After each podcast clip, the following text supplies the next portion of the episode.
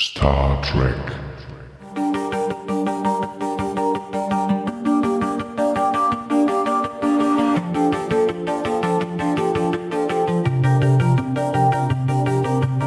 Hallo und willkommen zu einer neuen Episode des Drachentöter Podcasts.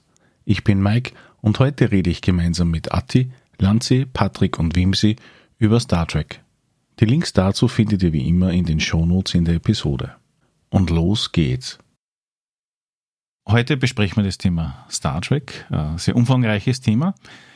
Bei mir sind diesmal wieder mal der Lanzi. Hallo. Der Atti. Grüß euch. Und zwei neue Stimmen, und zwar das war einerseits der Patrick. Hallo, grüß euch. Und der Wimsi. Servus. Wir tauchen ein bisschen ein in das Thema Star Trek und wie wir dazu gekommen sind. Wie war eigentlich so der erste Kontakt zu Star Trek? In kurzen Worten, Lanzi. Mein erster Kontakt, das gefällt mir gerade recht gut, ich habe mir damals mit meinem Vater im Kino den Star Trek 7 angeschaut, Treffen der Generationen, der ja nicht unbedingt der beste Star Trek-Film ist, aber trotzdem war ich dann hooked und es hat dann gleichzeitig im ORF zuerst die Original Series, also mit Kirk und dann gleich dran The Next Generation mit Picard gespielt und da habe ich mich sozusagen in diese Welt, in dieses Universum verliebt und es ist seither nicht anders geworden. Habe natürlich alle Serien gesehen, also alle Folgen. Nein, nicht alle Folgen, aber zumindest alle Serien. Alle Filme, habe zahllose Bücher und Comics daheim und so ziemlich alle Rollenspielprodukte, die es zum Star Trek Role-Playing Game in den verschiedenen Editionen gibt. Wie war es bei dir, Attila?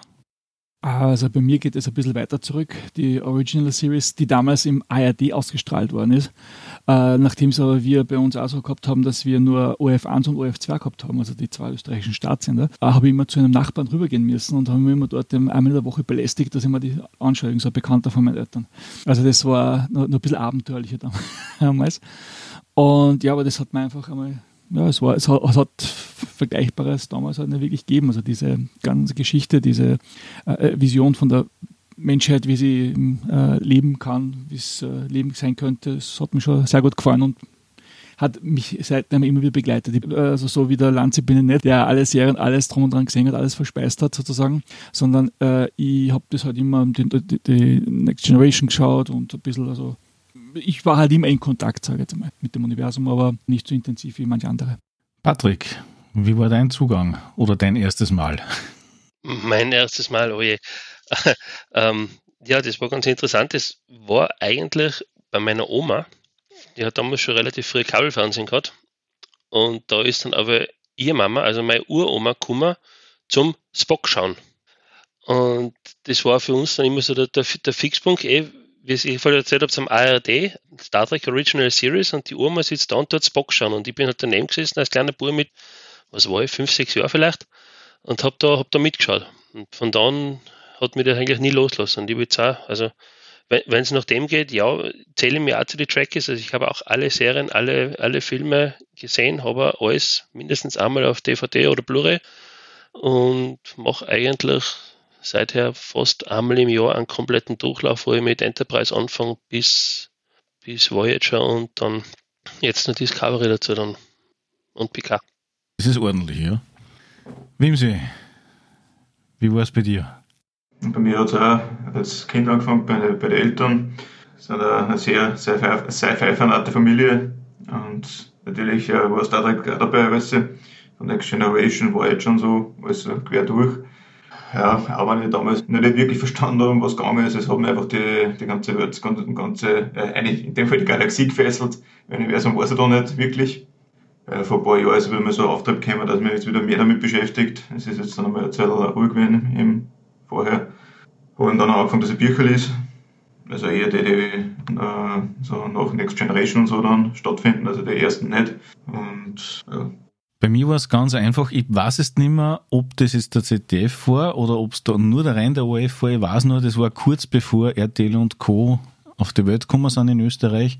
Weil wir haben noch einen kleinen Fernseher gehabt mit 8 Kanälen und da hat es gegeben ORF 1, ORF 2. Dreisat weiß ich nicht, ob es da schon gegeben hat, aber ich glaube schon.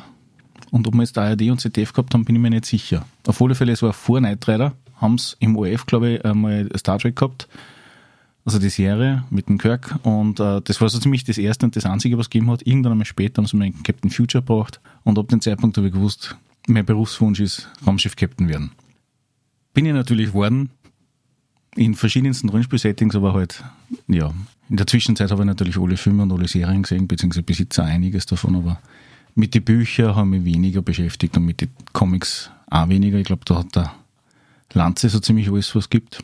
Aber die Geschichte von Star Trek ist ja eigentlich eine sehr, sehr interessante, weil Star Trek ist ja rausgekommen, die erste Serie 1966, und der Hintergrund davon war ja eigentlich, dass der Roddenberry gesagt hat, er möchte etwas machen, hat eine super tolle Idee mit Weltraum, und das wollten sie mir am Anfang ja gar nicht irgendwie durchgelassen, und dann hat er es einer verkauft, sowas wie Bonanza im Weltraum, und dann hat das irgendwie funktioniert, deswegen heißt es ja Star Trek und nicht irgendwas anderes. Was kannst du da berichten? Wie hat sich das entwickelt vom Captain Kirk zum aktuellen Projekt? Was war das letzte? Der Picard-Discovery. Da hat sich in der Zwischenzeit ja sehr viel getan mit allen möglichen Reboots. Naja, was man irgendwie sagen kann, ist das, dass, wenn ich da mal reingrätschen darf, am Anfang der Gene Roddenberry, der Great Bird of the Galaxy, wie er ganz gern auch genannt wird bei den Fans, mal jetzt zwar Military Sci-Fi haben wollte, aber eigentlich eine sehr positive Sicht, die, wenn man sich in Original Series anschaut, auch sehr stark in Richtung Gesellschaftskritik geht. Also es geht eigentlich, wenn man sich das anschaut, nicht so sehr darum, dass die Außerirdischen möglichst strange ausschauen. Das hat man sich ja damals nicht leisten können aus Budget, also Spezialeffekte und so weiter, sondern einfach auch verschiedene Gesellschaftsformen sozusagen zu zeigen. Ein wahnsinnig gutes Beispiel ist die Geschichte mit Bele jagt Lokai. Da treffen sie auf zwei Außerirdische, die jeweils eine Gesichtshälfte ist schwarz und die andere ist weiß, und die hassen sie halt beide. Vollgas. Und der Schmäh ist dabei, dass der eine eben auf der linken Seite schwarz ist und der andere ist auf der rechten Seite schwarz. Und es ist quasi vom Gene Roddenberry damals ein netter Vorhalt in Richtung Hautfarbenrassismus eigentlich gewesen. Also der hat sich damit relativ viele Themen eigentlich beschäftigt. Das habe ich sehr interessant gefunden. Und er hat am Anfang die Serie auch wesentlich komplexer geplant gehabt. Also der Spock war am Anfang was rothäutig gewesen, eventuell mit einem Schwanz, und nimmt Nahrung nur über eine Energieplatte in seinem Bauch auf. Das Raumschiff hat ursprünglich Yorktown geheißen, und wie gesagt, das hat eben da einen Pike gegeben mit einer weiblichen ersten Offizierin, und das ist dann alles irgendwie ein bisschen zusammengestutzt worden, und man sieht das ja, es gibt ja The Cage heißt es, den ersten Piloten, wo eben der Captain Pike, der danach sozusagen Eingang in den Kanon gefunden hat, nur drinnen ist. Der ist dann verarbeitet worden in der zweiteiligen Serie Talos 4 Tabu, also in der Zweiteiler-Folge. Aber es hat sich dann von der Komplexität, es ist ein bisschen mehr Mainstream gewesen. Und dann nach Star Trek, dann hat sie eigentlich, glaube ich, relativ lang, also einige Jahre hat sie nichts da. Dann haben sie mehr oder weniger mit Next Generation, einer wesentlich, wie soll ich sagen, erwachseneren Version eigentlich angefangen, wobei die erste Staffel auch noch sehr stark sich an Original Series und an diese Wild-West-Manier fast anhängt. Da ist dann relativ schnell gefolgt Deep Space Nine, Voyager, dann Enterprise. Nach Enterprise war dann die interessante Geschichte, dass da mal eine große Star Trek-Müdigkeit war, darum haben sie da nur 4 Staffeln gebracht. Und dann war gefühlt einmal lang nichts, also außer jetzt die entsprechenden Filme noch, die aber auch der primär Next Generation waren. Man hat es erst dann nach einer gewissen Zeit wieder probiert, nämlich ich glaube 2009, bitte mich zu korrigieren, wenn das nicht stimmt, dass dann der J.J. Abrams quasi das Ganze mit so einem Reboot, mit einer neuen Zeitlinie, wo dann der Chris Pine zum Beispiel in Captain Kirk spielt und so weiter, also wo man quasi nur mal zurück an den Anfang geht, aber das irgendwie auch technisch und von den Effekten her, ich sage nur Stichwort Lens Flare, ja, das hat der J.J. Abrams, glaube ich, perfektioniert, ja, das komische Einleichten da, dann wieder rebootet, und interessanterweise hat das aber dazu geführt, dass man dann gesagt hat, wir produzieren eine neue Serie, die quasi so ein bisschen in dem Prequel-Bereich drinnen ist. Das war eben dann Discovery, ist am Anfang, weil es von den Themen her, muss man sagen, fast mehr mit Star Wars irgendwie vom Feeling her zum Tor hat, wie mit klassischen Star Trek, hat man auch, glaube ich, ziemlich kontrovers diskutiert.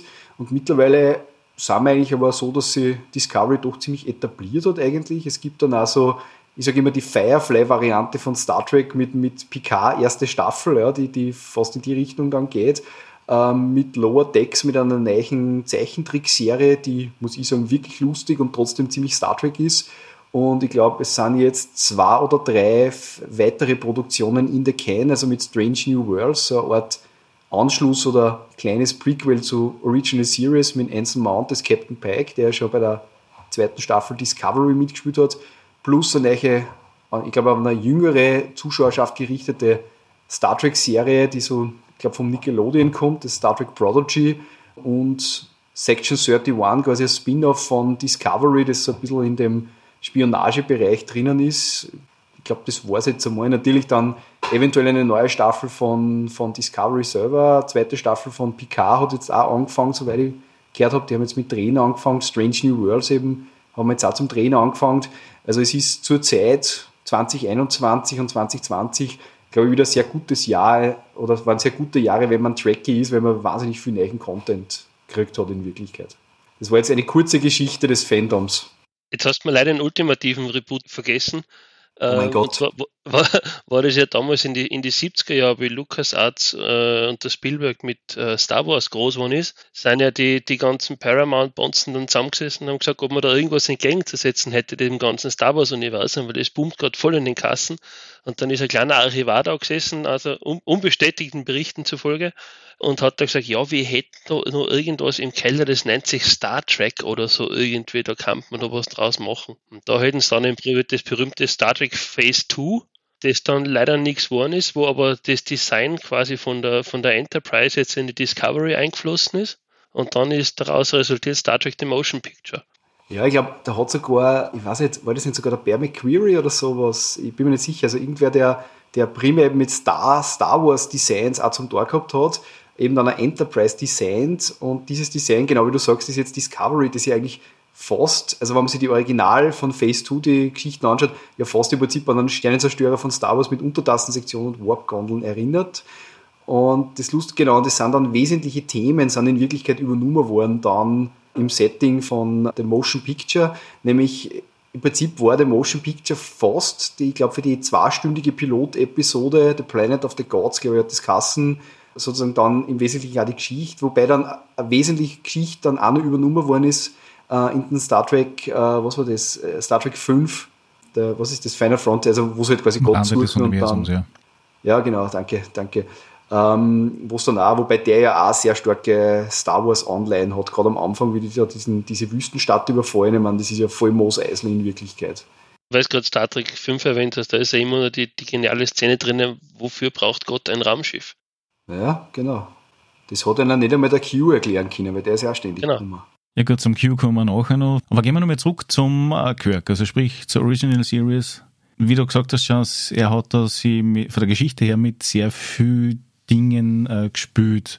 Aber genauso war ja Star Trek bekannt dafür, dass den ersten Kuss einer schwarzen Frau mit einem weißen Mann im Fernsehen gebracht worden ist, was ja sehr viel Diskussionen nach sich gezogen hat. Aber genauso auch, wenn man sich die ersten Folgen anschaut, war ja der klassische, das, wie sagt man da, der Kirk war einfach so der Prototyp vom klassischen Macho in die 60er und 70er über.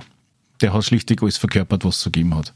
Als Kirk, ich meine, als William Shatner war da bislang, weil du eben gerade den ersten Filmkuss zwischen Kirk und Uhura erwähnt hast, Sons of Apollo heißt es auf Englisch, also auf Deutsch heißt es, weiß ich gerade nicht, wo eben die Gesellschaft oder das Studio wollte 2 Versionen drehen, einmal mit Kuss, einmal ohne Kuss. Und jetzt, wenn die Szene ohne Kuss war, hat der William Shatner so ein blödes Gesicht mittendrin gemacht, dass die Szene unbrauchbar war, bis zum Schluss den Schnitt verwenden haben müssen, wo quasi Kirk und Uhura sich küssen.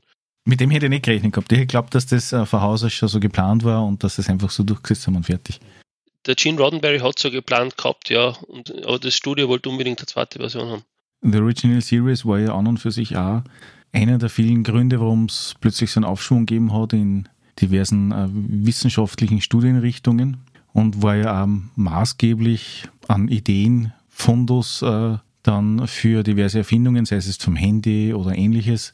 Also ist Dinge, die man mittlerweile zum Teil schon im alltäglichen Leben hat, sei es Videotelefonie, aber genauso auch in der Medizintechnik. Also es war seinerzeit von der Idee her um einiges voraus.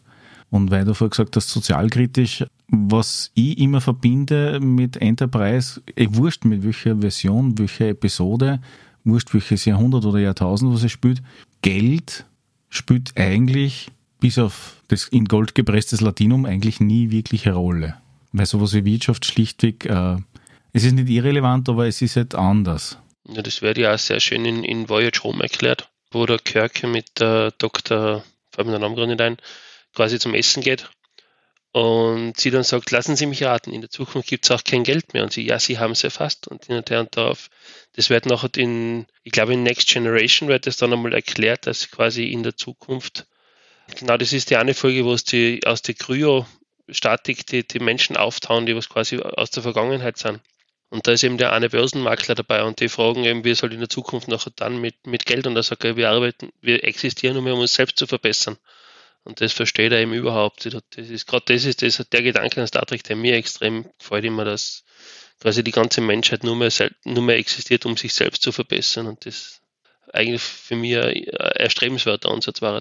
Ja, wobei man da schon sagen muss, ganz ausreden dann es nie, weil da unterscheiden sich die Folgen schon ein bisschen, weil es ist zum Beispiel in der Folge The Trouble with the Tribbles, wie es auf der K7-Station, glaube ich, sind, da sagt dann der Typ schon, ja, ich verkaufe Ihnen den Tribble und was ich 2 oder 3 Föderationsdukaten hast auf Deutsch, was ich schon mal an sich ziemlich lustig finde.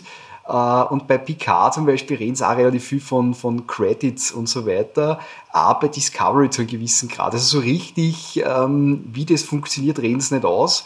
Wobei man so das Gefühl hat, es ist deswegen nicht so das Problem, weil einfach durch die Replikationstechnologie eigentlich die ganzen Grundbedürfnisse von alle Leuten in der Föderation einfach gedeckt sind und sozusagen einfach der Bedarf, sich etwas zu kaufen, nicht mehr so existiert wie zu unserer Zeit.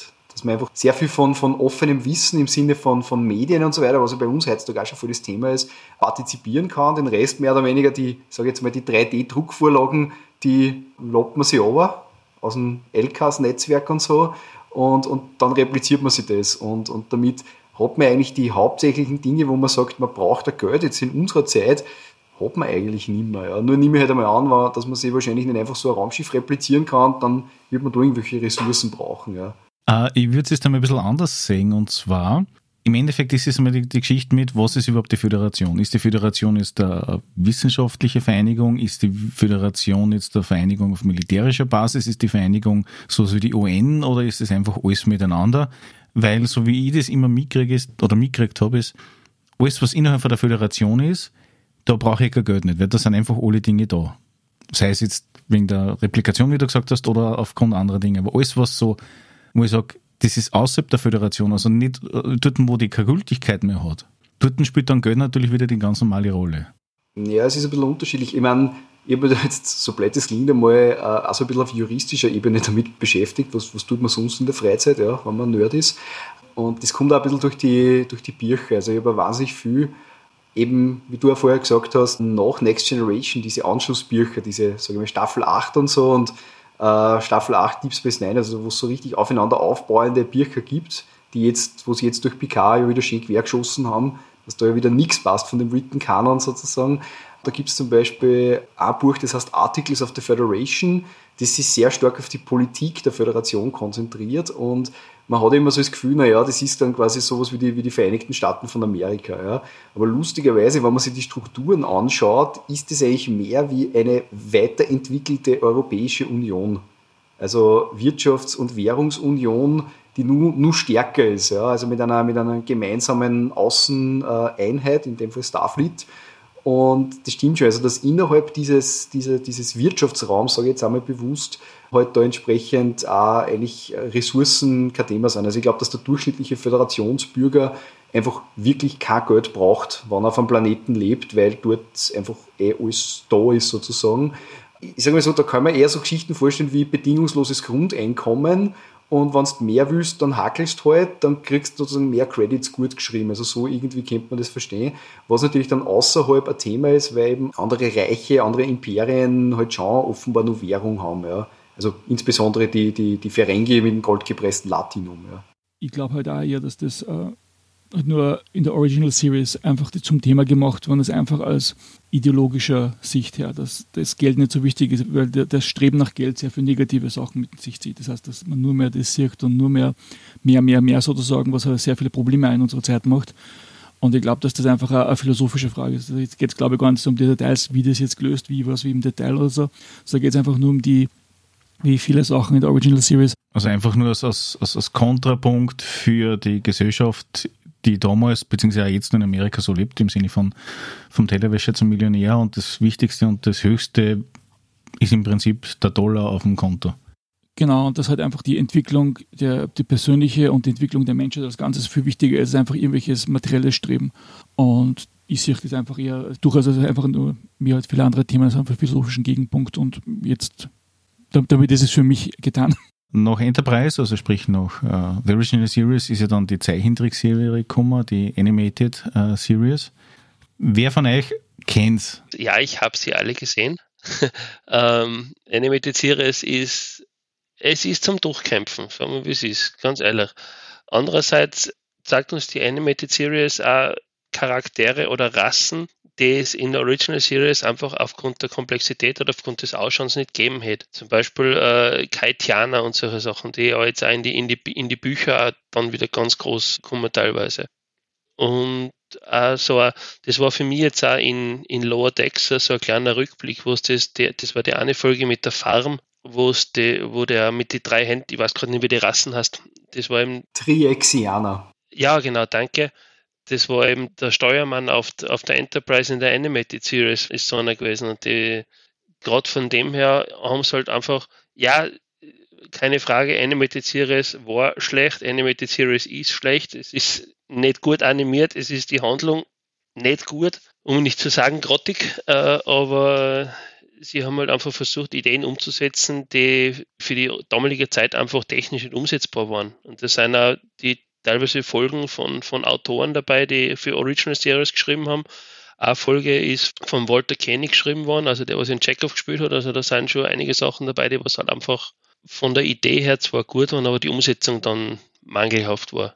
Ja, Zeichentrick war ja damals, gerade in die 70er Jahre, dann für das, speziell dann für das Saturday Morning Comic Series für Kinder ja sehr wichtig und zusätzlich natürlich eine Begleiterscheinung für Merchandise verkaufen. Und ich glaube, wenn ich das richtig mitgekriegt habe und verstanden habe, ist das erst mit Anfang der 70er Jahre, also ungefähr die Zeit, wo die Animated Series dann gekommen ist, auch wirklich leistbar gewesen, dass ich das herstelle. Also sprich, dass ich die überhaupt umsetzen kann. Vorher war das ein massives Problem. Ich glaube, es war einfach das Problem damals, dass man versucht hat, irgendwie das Ganze am Leben zu erhalten, dass man aber nicht so viel Budget gehabt hat, kommt mir so vor. Und dass man jetzt überlegt hat, naja, wo quasi kriegt man Einschaltquoten und man hat das dann irgendwie fälschlicherweise in Richtung Kinderprogramm verlagert.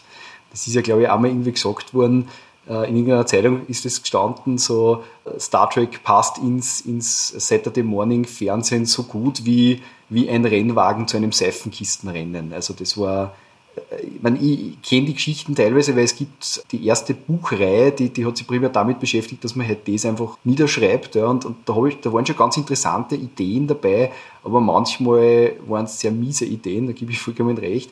Was mir ganz gut gefallen hat, ist das, dass sie stöhnweise dann auf Serien aufgebaut haben. Also es hat zum Beispiel, glaube ich, eine Folge gegeben, wo dann aufgrund einer divergenten Zeitlinie der Spock nicht mehr existiert hat, wo sie quasi durch den Guardian of Forever, der dann auch mal in Discovery sogar vorkommt, ohne jetzt zu viel spoilern zu wollen, dass durch den, also dass quasi da schon an dieser originalen Folge angeknüpft haben. Das hat mir sehr gut gefallen von der Idee her, aber ich gebe vollkommen recht. Also ich glaube, ein Ruhmesblatt ist die Geschichte nicht. Ja. Dann kommen wir zum wirklich großen Punkt, wo dann sehr viel das erste Mal wirklich mit Star Trek in Kontakt gehabt haben, nämlich mit Next Generation.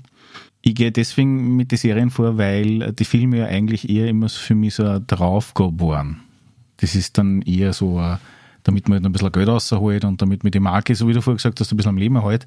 Aber der eigentliche Kern und die eigentliche Seele meiner Meinung nach spielt sie eigentlich in die Serien ab. Und bei der Next Generation, also sprich das nächste Jahrhundert, wie es so wunderschön auf Deutsch heißt, ja, die erste Staffel war nicht wirklich berühmt. Dafür hat es jede Menge Staffeln davon gegeben. Nämlich wesentlich mehr als von der Original Series. Bei der Original waren es ja nur 3 Staffeln. Da haben wir sogar schon 7 gehabt. Und die erste Folge war ja einmal komplett was anderes, als was man sich eigentlich gedacht hat. Und was war damals anders? Was war das Eigenartige, mit dem die erste Folge von Next Generation angefangen hat? Die Menschheit waren auf einmal die Bösen. Da ist einer dahergekommen, der hat gemeint, der ist jetzt der Obergott und habe gesagt, ihr seid die Bösen und ich stelle euch jetzt vor Gericht und ich als Einzelperson habe dann nicht gewusst, wer ist das. Und ich als Einzelperson mache jetzt der ganzen Menschheit den Prozess und stoße euch dorthin, von wo ihr hergekommen seid. Und das war halt, also ich ganz ehrlich, nach der ersten Folge, also das war damals eine Doppelfolge, Encounter at Farpoint oder Mission Farpoint, ich habe gesagt, ich schaue mir das nie wieder an. Das ist kein Star Trek mehr, das hat mit Enterprise nichts mehr zu tun. Ja, wie war es für die, Wimsi? Ja, jetzt NQ als Einzelperson jetzt hinstellen ist, ja okay, was soll man kann es ja nicht wirklich anders beschreiben, ja, wenn man immer als eine Person dann sieht, aber ich habe es ja jetzt nicht chronologisch gesehen, die Folgen, ich habe es einfach komplett, so wie es gerade im Fernsehen gezeigt worden ist, da wo wir gerade draufgeschalten haben. Aber was hat der Q für die, auf die Wirkung gehabt? Einer, der von unten drüber schaut und halt auf die Fehler dann aufmerksam macht. Obwohl man selber über die Fehler drüber stolpern muss. Er hat halt die Fehler aufgezeigt. Das war einmal bei Farpoint, was er da sehr aufgezeigt hat. Sehr, sehr groß. Weil die Menschheit war da noch nicht sehr lang unterwegs. 150 Jahre. Glaube ich, war es gerade einmal im Weiland unterwegs. Ziemlich viel gemacht. Sehr viel Negatives auch. Und auf einmal kommt ihm da so ein fast allmächtiges Wesen daher. Prangert ihm da die Menschheit an. Macht aber teilweise auch sehr viele Fehler. Was ihm dann bei den späteren Folgen dann sehr schön rauskommt. Dass er selber dabei ertappt wird und selber sogar mal von seinen Leuten, sage ich jetzt einmal, vom Kontinuum dann mal gerichtet wird. Ich glaube nicht nur einmal sogar. Ati, wie war das bei dir? Was hast du davon gehalten, dass der oder diese Wesenheit plötzlich auftaucht ist? Ich weiß nicht, ich habe es jetzt nicht so als Kontrapunkt zu den Original Series gesehen. Ich habe das... Da sind auch sehr viele so philosophische und Themen besprochen worden und das war meiner Meinung nach einfach nur eine Erweiterung dessen. Also ja, für mich war das jetzt nicht irgendwie ganz anders oder was vor den Kopf stoßendes. Also im Prinzip eigentlich nur eine andere Perspektive auf die Szenerie, die sich da gerade abspielt. Ja. Lanze, wie war es für dich? Ich habe dazu vorausschicken, dass ich mit Encounter at Farpoint ein bisschen eine schwierige Beziehung habe. Und zwar, ich möchte das ganz kurz erklären, ich habe nämlich de facto bis heute die ersten ungefähr 14 Folgen von Next Generation nicht gesehen.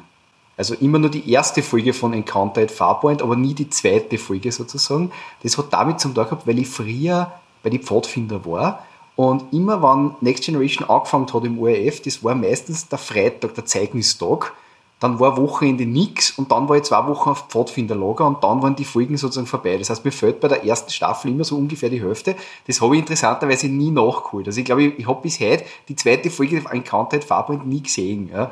Zu Encounter at Farpoint selber, ich habe es eben auch dann, ich bin immer erst später in Next Generation eingestiegen und mir hat es einfach gefallen, weil halt Star Trek, ja. Und ich muss einfach sagen, ich finde die Grundidee von Encounter at Farpoint und die Grundidee von Q wahnsinnig gut. Ich finde einen John Delancey als Schauspieler und in der Interaktion mit Patrick Stewart, der mit Captain Picard spielt, ist das ein Wahnsinn. Also diese Folgen sind immer gut. Er ist dann auch später mit der Kate Mulgrew, also mit Mulgrew, mit der Captain Janeway sozusagen, das ist auch ein Wahnsinn, wie die einfach vom Schauspielerischen her harmonieren. Und was für mich einfach der Q, der fast irgendwie für mich so auch die Next Generation ein bisschen zusammen. Weil es gibt 3 wesentliche Folgen mit Q, die glaube ich, für die Next Generation ganz wichtig sind. Das ist die erste Folge mit der Gerichtsbarkeit, wo einfach diese Szene ein Wahnsinn ist. Ja? Also wo die da quasi vor dieses Gericht während des 3. Weltkriegs gestellt werden. Dann die ganz letzte Folge, All Good Things, die sich im Prinzip an die erste Folge anschließt und wahnsinnig coolen, komplexen Plot hat. Und die wesentlich wichtigste Folge von Next Generation aus meiner Sicht, wie der Q in Picard sagt, und jetzt sage ich mir einen Feind, mit dem ihr nicht verhandeln könnt, der euch nicht wurscht sein kann, den ihr nicht besiegen könnt, und dann sozusagen sieht man das erste Mal die Borg, die damals nicht so wie bei Voyager dann so ein bisschen die Feinde der Woche wären, sondern die einfach wirklich eine Gewalt sind, der die Föderation nichts entgegenzusetzen hat, wo dann einfach auch mit Angriffsziel Erde einfach die besten Folgen rausgekommen sind. Ja.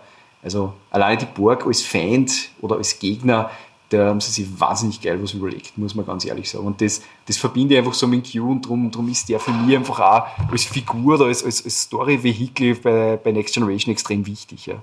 Also bei mir war es so, dass ich die Folgen, also speziell die Doppelfolgen, sehr gern gehabt habe und ich war sehr überrascht, wie gut das war. Und ich hätte mir gewünscht, sie hätten es zusammengeschnitten auf Aufwägen und hätten das Zeug mit dem Q rausgelassen. Ich habe es dann lang gehen lassen. Es ist damals, glaube ich, im Satans oder was ausgestrahlt worden und bin erst dann Jahre später dann dazu gestoßen und mir gedacht, okay, gut, dann schauen wir es halt einmal an. Und ich glaube aber auch erst dann aus dem DVD-Box-Release raus. Vorher hat es mich eigentlich nicht interessiert, weil, gut, es hat zwar ein paar lustige Figuren drinnen gegeben, aber der Q war für mich ein Thema. Also jedes Mal, entweder habe ich so einen blöden Zufall gehabt, aber immer, wenn ich draufgeschalten habe, war der Q irgendwie dabei. Und das ist nicht gegangen. Dabei sind das gar nicht so viele Folgen, wo der dabei ist. Und das kommt dann noch immer so vor. Wobei, muss ich auch sagen, also All Good Things ist also meine absolute Lieblingsfolge in der Next Generation. Also das ist, gerade mit den Zeitsprüngen mit dem Picard, das haben sie schon grenzgenial gemacht. Wo der Q nachher eigentlich zum Schluss sogar, ich sage jetzt nicht helfend eingreift, aber wo er dann letztendlich den effektiven Denkanstoß gibt. Gehen wir nochmal zurück zur Crew als solches. Beim Kirk haben wir gehabt im Prinzip den Kirk, dann den ersten Offizier Spock, den ja jeder kennt, da braucht man nicht recht viel erklären. Die Uhura, die Kommunikationsoffizierin, die kennt auch jeder. Spätestens seit dem Kuss, Chekhov und Sulu kennt auch jeder. Das war im Prinzip mehr oder weniger schon alles, außer Pille. Und der McCoy. Genau, Scotty McCoy und wie er so schön heißt im originalen Bones und bei uns heißt er halt Pille, warum auch immer er nicht Bones heißt. Ich finde Bones fast ein bisschen witziger. Das ist in Star Trek 2009 erklärt und zwar sehr, sehr, sehr schlecht übersetzt. Wo sich quasi der Bones neben Kirk hinsetzt und auf Englisch sagt, ihm geht's gerade nicht so gut, er kommt frisch davon aus einer Scheidung and his wife stripped him to his bones und wo er auf Deutschland sagt, das war eine bittere Pille. Also das ist eine der schlechtesten Erklärungen überhaupt. An die Szene kann ich mich noch gut erinnern, ja. Und ich muss ja sagen, die Schauspieler von dem Reboot sind echt nicht schlecht und gefallen mir relativ gut. Aber den Bezug hätte ich nicht geglaubt. Ja, Next Generation Crew, da hat es ja wieder dann was Neues gegeben, also statt einem Spock hat es ja dann einen anderen ersten Offizier gegeben, der mitunter rausgestochen ist, nämlich der Riker, der irgendwie nie so wirklich gewusst hat, was er werden will, so ist mir vorgekommen.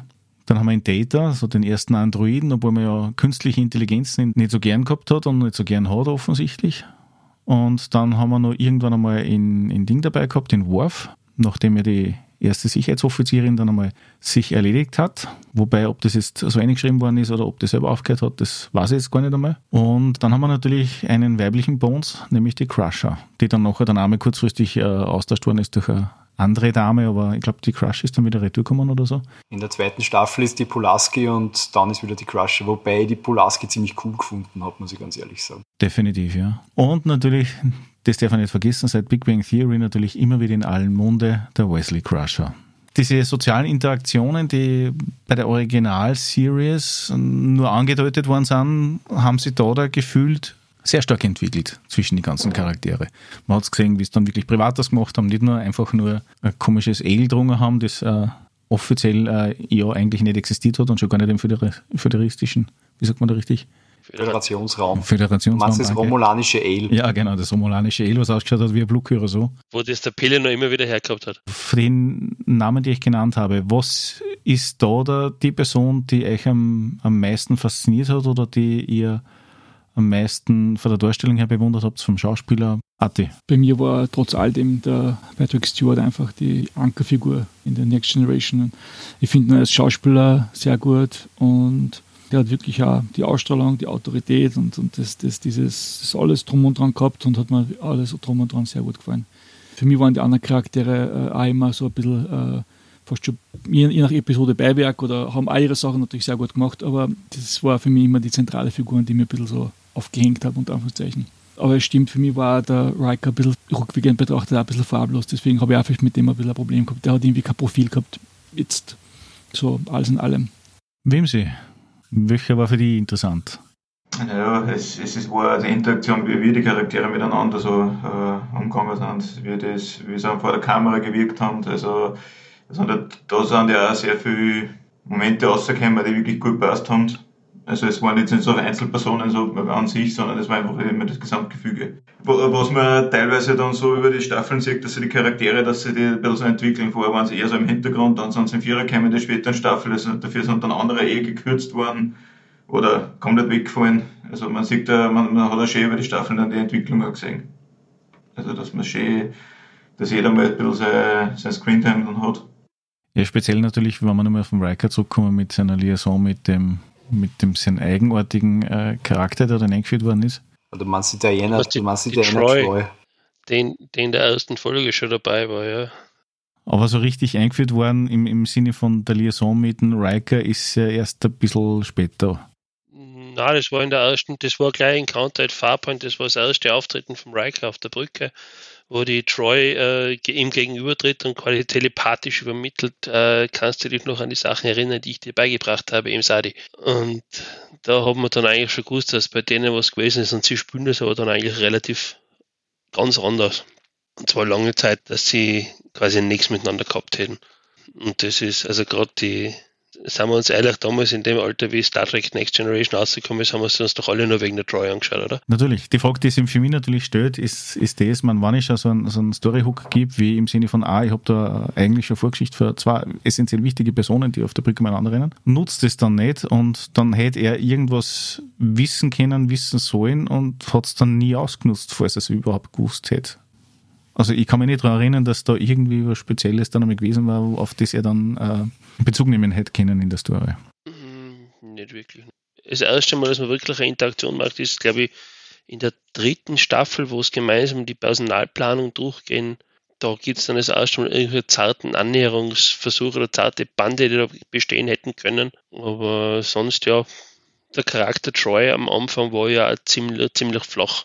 Aber vielleicht generell das Thema ist das, dass ich so das Gefühl gehabt habe, bei Next Generation, gerade die ersten zwei Staffeln, wie es sich so ein bisschen etabliert hat, dass sie einfach versucht haben, viele Ideen von Original Series irgendwie weiterzuschleifen, beziehungsweise irgendwie halt in der Next Generation umzusetzen, und dann einfach auch Storyhooks es gegeben hat, die nie wirklich verwendet worden sind. Ja. Also man merkt es zum Beispiel in die ersten Bücher, also ich habe auch so diese ganz alten Bücher gelesen, die sind dann stößend mit einer Magi-Werbung drinnen auf einmal, ohne Scheiß, das ist ziemlich lustig, in der deutschen Übersetzung, wo ganz klar Konzepte aufgegriffen werden, die in der Original Series sind, also von irgendwie, dass da sich verschiedene menschliche Gesellschaften irgendwie auf andere Planeten transportiert worden sind und so weiter. Da gibt es einmal eine Folge, wo der Kirk, die habe ich auch nie ganz gesehen, auf amerikanische Ureinwohner trifft und mit so einem Obelisken oder so.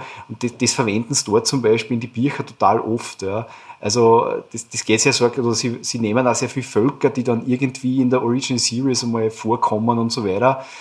Ich glaube einfach, dass das, bis sie sozusagen emanzipiert gehabt haben von der Original Series, da einfach sehr viele Sachen eher so grenzt sind, die aber dann eigentlich auch nicht mehr zeitgemäß waren. Und wie sie das dann aufgehört haben sie dann auch die Charakterinteraktionen irgendwie vervielfältigt, weil wenn man sich trotzdem die Original Series anschaut, das war immer sehr stark ein Dreierteam. Da war der Spock, der McCoy und der Kirk. Und dann nicht so die anderen Brückenoffiziere, der Kommandooffizier in der zweiten Reihe und dann nicht die Redshirts. Und das hat man irgendwann einmal trotzdem, finde ich, aufgebrochen bei Next Generation. Darum zum Beispiel finde ich, eine der besten Rollen bei Next Generation ist in Wirklichkeit der Reginald Barclay, der Dwight Schultz, man kennt ihn vielleicht als Howling Matt Murdock vom A-Team, der einfach ein Nebencharakter ist, der sich total kurz etabliert hat und der dann, glaube ich, in eigentlich voll viele andere Serien auch dann eine Rolle gespielt hat. Also Voyager zum Beispiel, wo der dann auch sehr immer wieder drinnen war. Ja, ja gut, das Wiederverwerten von Schauspielern, das ist eher offenes Geheimnis bei Star Trek. Aber das Wiederverwerten von Rollen ist natürlich eher seltener gewesen. Eben Buckley war so ein Thema, der Q war so ein Thema, der Spock natürlich auch. Aber The Next Generation hat ja an und für sich auch etwas eingeführt, was bei dem ersten nur einmal gewesen ist, und zwar, was wir heute schon mal geredet haben mit diesen komischen Fellwesen, Haustiere. Plötzlich haben Leute Haustiere gehabt. Und zwar in dem Sinn, der umstrittene Data. Was hat der gehabt, Wimsi? Ein schöner Katz. Das war, glaube ich, ein Rothaarkatz, irgendwie so in die Richtung. Gell? Mhm. Ich habe das immer so mitgekriegt oder so verstanden, dass der Spot an und für sich in Data erklärt hat, wie das Leben funktioniert. Ja, durchaus. Vor allem das Lustige war das, dass, glaube ich, am Anfang der Spot eigentlich als Mandal ausgelegt war und dann aber eigentlich ein Weiberl war zum Schluss. Weil der hat dann einmal Junge gekriegt und so weiter. Also das ist, ja. Es gibt eigentlich also das Lustige ist, es kommt einmal ein Haustier vor oder zweimal ein relevantes Haustier vor, in Original Series, und zwar gibt es da einmal eine Folge, wo sie es nicht hochbeamen können, ich glaube, das ist Kirk durch 2 ist gleich, weil quasi ein Transporterunfall ist, da haben sie irgend so einen Halbreptilien-Pudel dabei, der, glaube ich, nur dazu dient, dass man verdeutlicht, dass 2 Versionen rauskommen, wenn man es hochbeamt, also das Viech wird vorher nicht erklärt, nachher nicht erklärt, man weiß auch nicht, warum das überhaupt dabei ist, ja. Wobei ein Haustier, ich glaube, das Suloding der fleischfressende Pflanzen, die er wie ein Haustier verwendet, das kommt auch mal vor. Und die beim Gary Seven, da gibt es Assignment Earth, also weiß jetzt gar nicht, wie das auf Deutsch heißt, wo im Prinzip der Gary Seven so eine Art, ich muss ganz ehrlich sagen, ein Doctor Who-Charakter, der hat eine gestaltwandelnde Katze, das ist, glaube ich, die Isis, die kommt halt auch vor.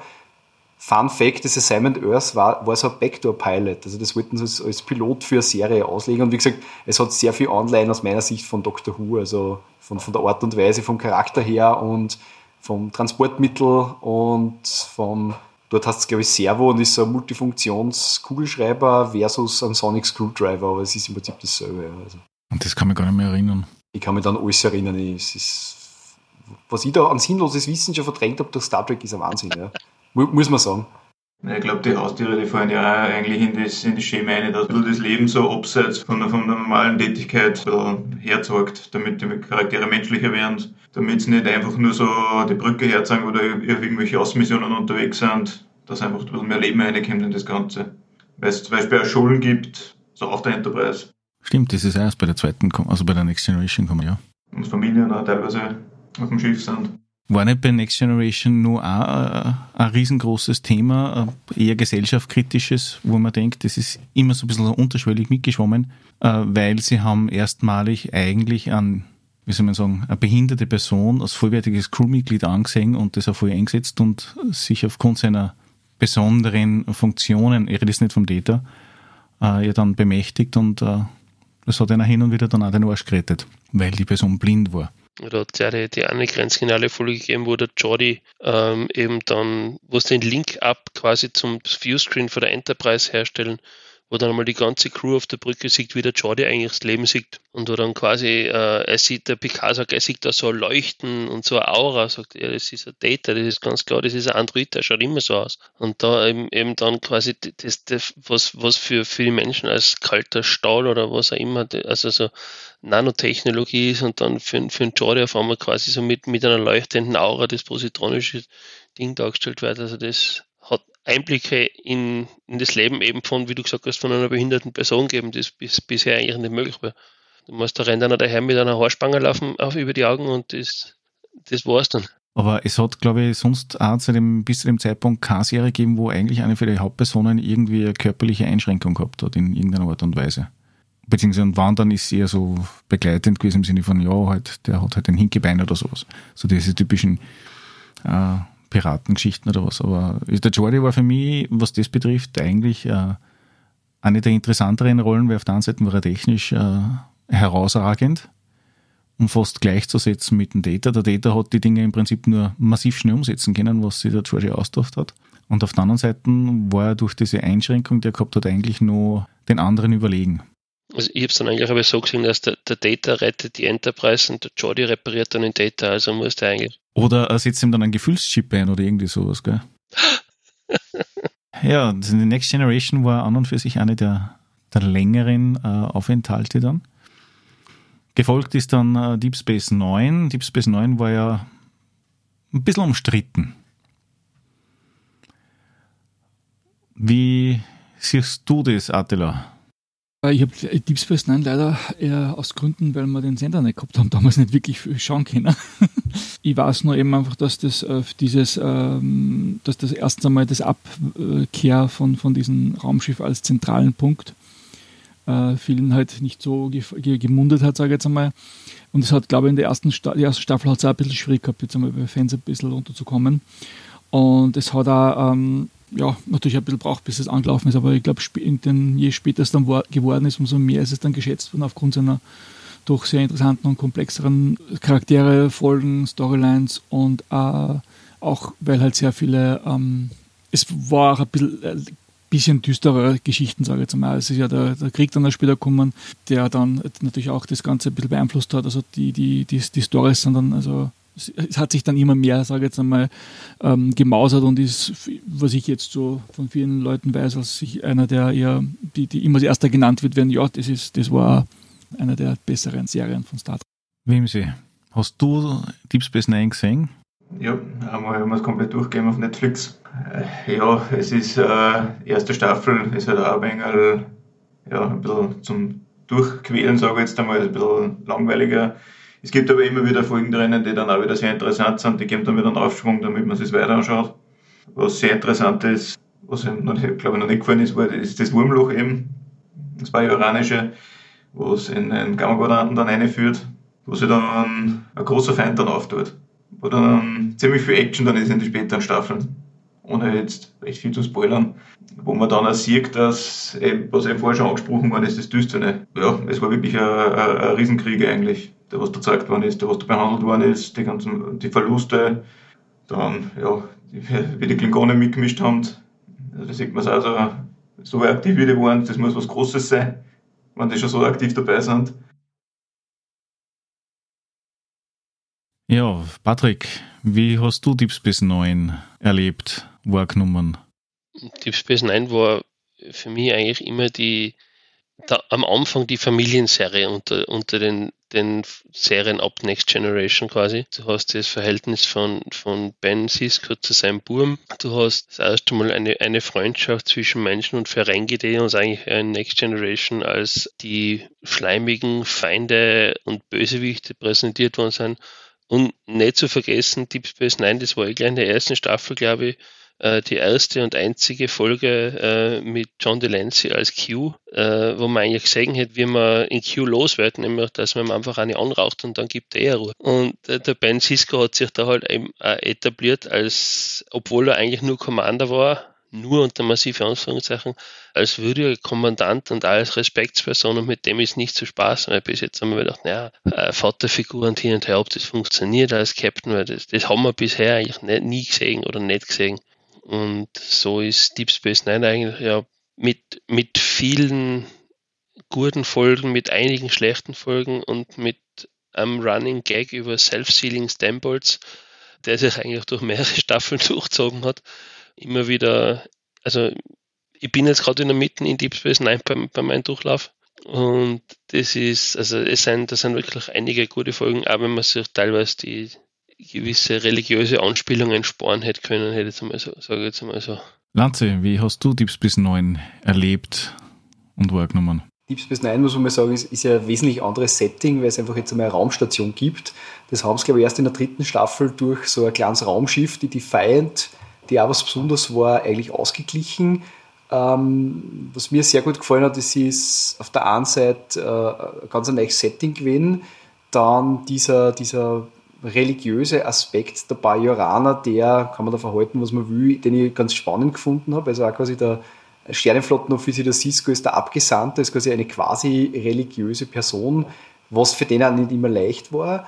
Und was mir wahnsinnig gut gefallen hat, ist das, dass während Original Series und Next Generation eigentlich nur sehr stark episodenhaft waren, ohne größere Story-Arcs irgendwie, insbesondere Original Series. Bei Deep Space Nine hat das einfach im Prinzip ab der dritten Staffel ganz genau angefangen und hat sie dann bis ganz zum Schluss, ich glaube, What You Leave Behind sind die letzte Folge, also das Finale, glaube ich, waren ja damals im Prinzip 6 Folgen, eine richtige Miniserie, wo einfach ganz klar eine Geschichte und ein wahnsinnig komplexer Gegner, nämlich das Dominion, auch aufgebaut worden ist, und das hat mir wahnsinnig gut gefallen, wobei ich nach wie vor der Meinung bin, dass das Deep Space Nine auch deswegen so gut geworden ist und fast eine von den wirklich besten Star Trek-Serien ist, also insbesondere ab der dritten Staffel, weil es irgendwie so sich gegenseitig von mir aus gesehen gefühlsmäßig mit Babylon 5 befruchtet hat, was zu dem Zeitpunkt auch eine wahnsinnig bekannte Serie war, die es leider mit ihren Spin-Offs nie wirklich geschafft hat, wo zwar stellenweise sehr ähnliche Settings waren, und ja, dass das sicher so einen Anschub vielleicht auch dort an die Geschichtenschreiber jeweils gegeben hat, würde ich jetzt einmal sagen. Ne? Ja, Deep Space Nine war für mich die Antwort von Roddenberry an Babylon 5. Das war schlichtweg das, und für mich war Babylon 5 in dem Vergleich die bessere Serie. Und auch die erste so richtig, wo ich sagen kann, von Episode zu Episode, wie es so ein Daily Soap ein bisschen. Wenn man die letzte Staffel von Babylon 5 wegnimmt, dann ja. Aber Babylon 5 müsste man sich wahrscheinlich fast mal separat drüber unterhalten, aber es gibt nämlich natürlich da auch ein Rollenspiel dazu, wo ich natürlich auch einige Bücher dazu habe, was sonst, ja. Aber im Sinne von Story Arcs aufbauen, war Babylon 5, finde ich, Star Trek schon immer überlegen, ja. Was ich nicht unerwähnt lassen möchte bei Deep Space Nine, das ist nämlich was eigentlich erst in der jetzigen Zeit sehr interessant ist. Es wurde in der Staffel, ich glaube, in irgendeiner Staffel, die 5. oder 6. war es, glaube ich, in einer Folge, die hat Inquisition geheißen, wurde Sektion 31 eingeführt, das dann ja bei Discovery und auch im zweiten Reboot-Star Trek-Film eine wesentliche Rolle spielt, diese mehr oder weniger Einheit oder Organisation, die ist dort eigentlich sehr still eingeführt worden. Das hat mir sehr gut gefallen irgendwie. Ja, nach Deep Space Nine ist dann kurz drauf, oder eigentlich schon fast parallel eigentlich entwickelt worden, ja, parallel, Voyager. Voyager war für mich so ein bisschen so das Thema, so wie es die Amerikaner haben mit dem Lost in Space, was ja eigentlich Lost Island, glaube ich, hat geheißen oder das im Original. So ein Schiff fährt über das Meer und plötzlich findet es nicht mehr zurück und landet irgendwo. Und Voyager hat ja genau dasselbe Thema gehabt und hat einen bombastischen Anfang hingelegt im Sinne von, wir sind gleich mal ganz woanders und alles ist anders. Patrick, was war aus deiner Sicht Voyager, was hat es interessant gemacht? Wenn wir mal vom Anfang, also die erste Folge Caretaker ausgehen, du hast eigentlich ein Schiff auf Rettungsmission, das an diese, die Marquis sind ja in Next Generation schon eingeführt worden, damals eben mit in die Folgen mit den Ends in Row oder mit der Ends in Row. Du hast ein Schiff, das eigentlich auf einer Mission ist, den Marquis nachzufliegen und diese zu stellen und dabei in ein Gebiet kommt, wo es halt quasi von dem Caretaker gefunden werden und oder per Zufall dann einfach ausgewählt werden und in den Delta-Quadranten verfrachtet werden, um dort einer sterbenden Population zu helfen. Man, allein der Anfang, das ist für mich schon ganz hart gewesen. Und das ist aber eigentlich nur das, auf dem das dann aufbaut, dass sich einem zwei eigentlich gegnerische Fraktionen dann zusammenraufen müssen, weil sie sonst keine Chance haben. Und das ist eigentlich auch der Schubser, den man uns einfach braucht, damit man zwei Leute oder zwei Streithanseln, sage ich jetzt einmal, zusammenbringt, damit sie sich auf einen Tisch setzen und einmal in Ruhe über alles reden. Und du hast dann aber auch immer wieder die kleinen Sticheleien gerade zwischen Federation und also das und Marquis und das hat dann auch immer das Ganze wieder ein bisschen spannend gemacht. Und da hat es dann auch die eine und die anderen Charaktere gegeben, die dann auch wieder dagegen gearbeitet haben, und das war eigentlich für Voyager prägend, meiner Meinung nach, und trotzdem aber nachher im Großen und Ganzen nie den Föderationsgedanken zu verlieren oder zu vergessen, worum es eigentlich geht und warum sie eigentlich draußen sind, nämlich um das Ganze zu erforschen und das Ganze als Chance zu sehen, dass sie ein Gebiet jetzt erforschen und kartografieren, zu dem sie sonst in 100 Jahren nicht die Chance gehabt hätten. Wobei, wenn ich da ganz kurz einhaken darf, das, was du jetzt gesagt hast mit dem Zusammenraufen, das finde ich ganz spannend, weil ich mir bis heute nicht sicher bin, war es zu viel oder zu wenig oder just right. Weil man hat schon so das Gefühl gehabt, das mit den Sticheleien, da stimme ich vollkommen zu, aber so der große Konflikt ist eigentlich nie wieder angesprochen worden. Also der Marquis-Schiff war von denen hin, sie waren bei der Star Trek Crew dabei, haben sie im Prinzip ohne größere Probleme die Kommandostruktur etabliert und aus. Ja. Ich versuche mir immer auszumalen, wann das sozusagen dieses Setting heute verfilmt worden wäre, also quasi mit Discovery, und komme dann irgendwie so in Richtung The Red Wedding von Game of Thrones, also wo dann mindestens 5 Charaktere mal zur Sicherheit ins Gras beißen. Darum bin ich mir nicht sicher, waren es damals zu feig, dass da mehr Konflikte einbauen, oder hat es eigentlich passt, weil sonst hätte es vielleicht intern die Serie sozusagen vom Lore fast zerrissen wahrscheinlich. Ich glaube, dass da eher, man hat es ja dann schon unterschwellig auch immer wieder mitgekriegt, dass zum Schluss eigentlich die Marquis fast untergegangen sind unter die Federation-Leute. Und das bis auf zum Chakotay, der nachher im Prinzip als Spielball von der Captain Janeway, so in diverse Folgen schon fast als Loveboy abgetan wurde, aber eigentlich nicht wirklich irgendwas Interessantes mehr zum Dorn gekriegt hat. Hingegen dessen hast du natürlich wieder andere Folgen, wo sich Gegner, die sich zu Freunden entwickelt haben, dann in ganz andere Leute verwandeln. Also ich weiß nicht, wie weit ich das jetzt ausführen soll, da, aber die Seska, gell? Die Seska, ja. Das sind schon Sachen gewesen, wo ich dann immer wieder nachdachte, mit dem hätte ich jetzt nicht gerechnet. Und für das war halt Voyager immer ganz groß über solche Storys.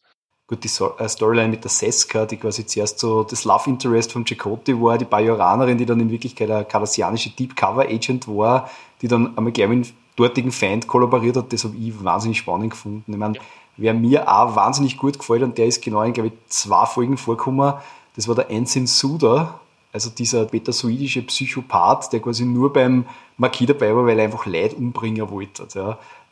Aber das ist, ich weiß nicht mehr, wie der Schauspieler heißt, aber das ist, ich glaube, der hat auch bei Alien oder so mitgespielt. Also der ist so eher im Horrorgenre zuzuordnen. Der hat das einfach wahnsinnig gut gespielt. Das hat mir extrem gut gefallen, muss ich sagen. Ist das nicht derselbe, der noch bei Herr der Ringe in Schlangenzunge spielt? Ja, genau, das ist der, ja. Genau, ja. Das ist der, ja. Das ist, ich weiß leider nicht, wie er heißt, aber der ist extrem super. Mir fällt auch gerade nicht ein. Brad Dourif. Und der Bernhard von Kram hat ihn synchronisiert, ja. Genau, und der hat nämlich zum Beispiel bei Alien 4 die Wiedergeburt hat einen Wissenschaftler gespielt und so. Also der taugt mir einfach so vom Schauspieler und der hat das, also gerade diese Folge mit der Ensign Suda, der quasi dann auch die Interaktion mit Tuvok, der da einfach mit seiner Logik scheitert an der Geschichte, das habe ich wahnsinnig cool gefunden. Das ist gerade in die ersten 2 Staffeln eine der besten Folgen, finde ich. Gerade bei Voyager, da ist ja nachher auch schon viel um kontroverse Entscheidungen teilweise gegangen. Wie weit nehmen wir jetzt eigentlich die Prime Directive nur ernst? Oder wenn sich auch an die Folge Tuvix erinnert, ich meine, wo der Tuvok und der Neelix zu einer Person sich verbinden und dann ist es jetzt, also da gibt es ja, diese Frage füllte ganze Foren im Internet, war das verwerflich von der Janeway, dass sie die Entscheidung getroffen hat, dass der Tuvix quasi wieder getrennt wird in Tuvok und Neelix. Also ich glaube, dass gerade mit Voyager haben sie sich sehr vielen kontroversen Themen gestellt, einfach die vorher einfach nie zur Frage gekommen sind oder die Fragen nie gestellt worden sind. Ist nicht das auch das Thema gewesen, nachdem ja eigentlich, wie du gesagt hast, die Prime Directive ja obligatorisch wurscht gewesen ist, weil es keiner verfolgen hätte können, dass das Thema war? Dass eigentlich das reine Überleben über alles andere gestellt worden ist? Ja, es ist ja nicht über alles andere gestellt worden. Man hat trotzdem noch versucht, dass man die Föderationsbewusstsein oder die Direktiven eben, dass man die dann noch trotzdem beibehält und dass man das in Balance bringt, um das Ganze, dass man es nicht komplett über Bord wirft.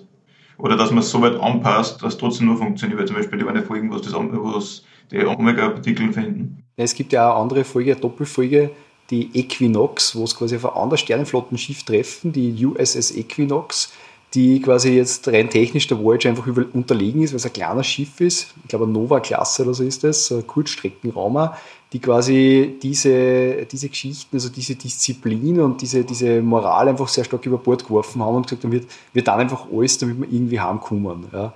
Und das ist recht spannend eigentlich, also wie diese 2 Crews mehr oder weniger sind, das auch zueinander und so, das hat mir recht gut gefallen. Leider ist das dann, es sind ja dann ein paar Crewmitglieder sozusagen dann auch integriert worden in die Crews von der Voyager, die hat man aber leider nie wieder gesehen. Das habe ich recht schade gefunden, weil auch da, neben der Geschichte mit Marquis, der in den späteren Staffeln sehr stark wurscht war, auch Potenzial da gewesen war von einer spannenden Gruppeninteraktion.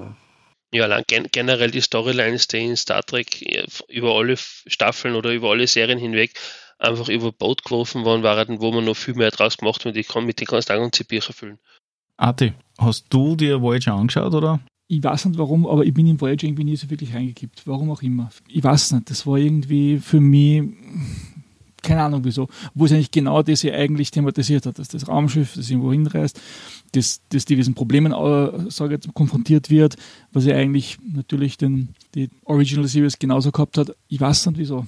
Aber die Seven of Nine war dabei, also insofern, ja, es hat immer wieder Grund gegeben, da reinzuschauen, aber so wirklich, wieso auch immer. Was für mich aber noch interessant war ja an und für sich, dass nebenbei ja ziemlich am Anfang der Neelix ja mit eingeführt worden ist und mit Neelix ja dann eine begleitende Person dabei war, die dann mitunter mal eine ziemlich wichtige Persönlichkeit geworden ist in der ganzen Storyline und dann ist das einfach abgeschlossen worden, die Storyline von der Voyager ist weitergegangen und Seven of Nine war interessanter. Also sie haben da schon ein bisschen variiert, kommt mir vor, von dem, wo sie hin wollten. Aber abschließend muss ich sagen, so Voyager, die letzte Folgen, also eigentlich so das Wiederheimkehren, hat irgendwie nicht passt. Ein Abschluss hat die keinen rühmlichen gehabt, meiner Meinung nach. Nein, also zu Neelix und der Cass aus meiner Sicht sehr stark vertane Chancen, weil interessante Konzepte, aber dann aufgegeben. Der Neelix war dann eher so der Comic Relief leider und die Cass ist dann zulasten der Seven of Nine, die zwar ein komplexerer Charakter war, aber und mir gefällt auch die Schauspielerin, die Jerry Ryan, gut. Ich finde sie, wenn man sich dann zum Beispiel jetzt Picard anschaut, sie macht einfach ihre Sache extrem gut und es hat der Rolle oder im Charakter auch sicher gut da, von der Ernsthaftigkeit, aber damals ist es halt einfach, glaube ich, wegen einem Sexappeal ausgewählt worden, was ich jetzt generell keine gute Entscheidung gefunden habe. Was mit Endgame bei Voyager das Problem ist, ich habe das mal gelesen in der damals Space View, falls die noch wer kennt, deutschsprachige Science-Fiction-Zeitschrift, die ich jahrelang gelesen habe. Man hat einfach alles zusammengehauen, wo man gesagt hat, das ist irgendwie cool, ja, irgendwas mit Zeitreisen, heimkommen sollten sie auch. Und dann noch irgendwas mit die Borg, weil die sind ja dort irgendwie. Und das war dieser schlechte Mix irgendwie. Und das finde ich so schade, weil wenn man sich zum Beispiel What You Leave Behind anschaut von Deep Space Nine, die haben sich einfach wirklich Zeit genommen, dass das Finale abarbeiten und alle Stränge abarbeiten. Und bei Voyager war das halt eine Doppelfolge und dann waren es daheim. Und da hätte man irgendwie cooler machen können. Ich meine, ich finde gewisse Sachen ganz nett bei der letzten Doppelfolge, aber im Großen und Ganzen, wie du gesagt hast, das ist halt auf einmal alles da und dann sind wir halt daheim und aus. Ja. Also das hätte man, finde ich, anders lösen können. Das ist für mich sehr viel verspielte Chance gewesen. Ja, weil du sagst, wegen der Ryan, ja, es ist definitiv so, dass sie wegen dem Sexappeal ausgewählt worden ist. Es war auch so, dass sie ein ähnliches Thema gegeben hat wie bei Star Wars. Bei Star Wars hat es ja das ewige Problem gegeben mit der Prinzessin Leia, wie es gemeint hat, also die Carrie Fisher, die gemeint hat, sie hätte gerne einen BH und der Spielberg hat gesagt, nö. Dementsprechend leicht bekleidet sind sie im Endeffekt umeinander gerannt und dasselbe hat natürlich der Roddenberry auch haben wollen, weil BH, was ist das, so nach dem Motto. Und ja, sie hat im Prinzip nur den Catsuit angehabt, mehr war ja das nicht, von daher. Und das ist aber durch alle Star Trek-Episoden eigentlich durchzogen worden.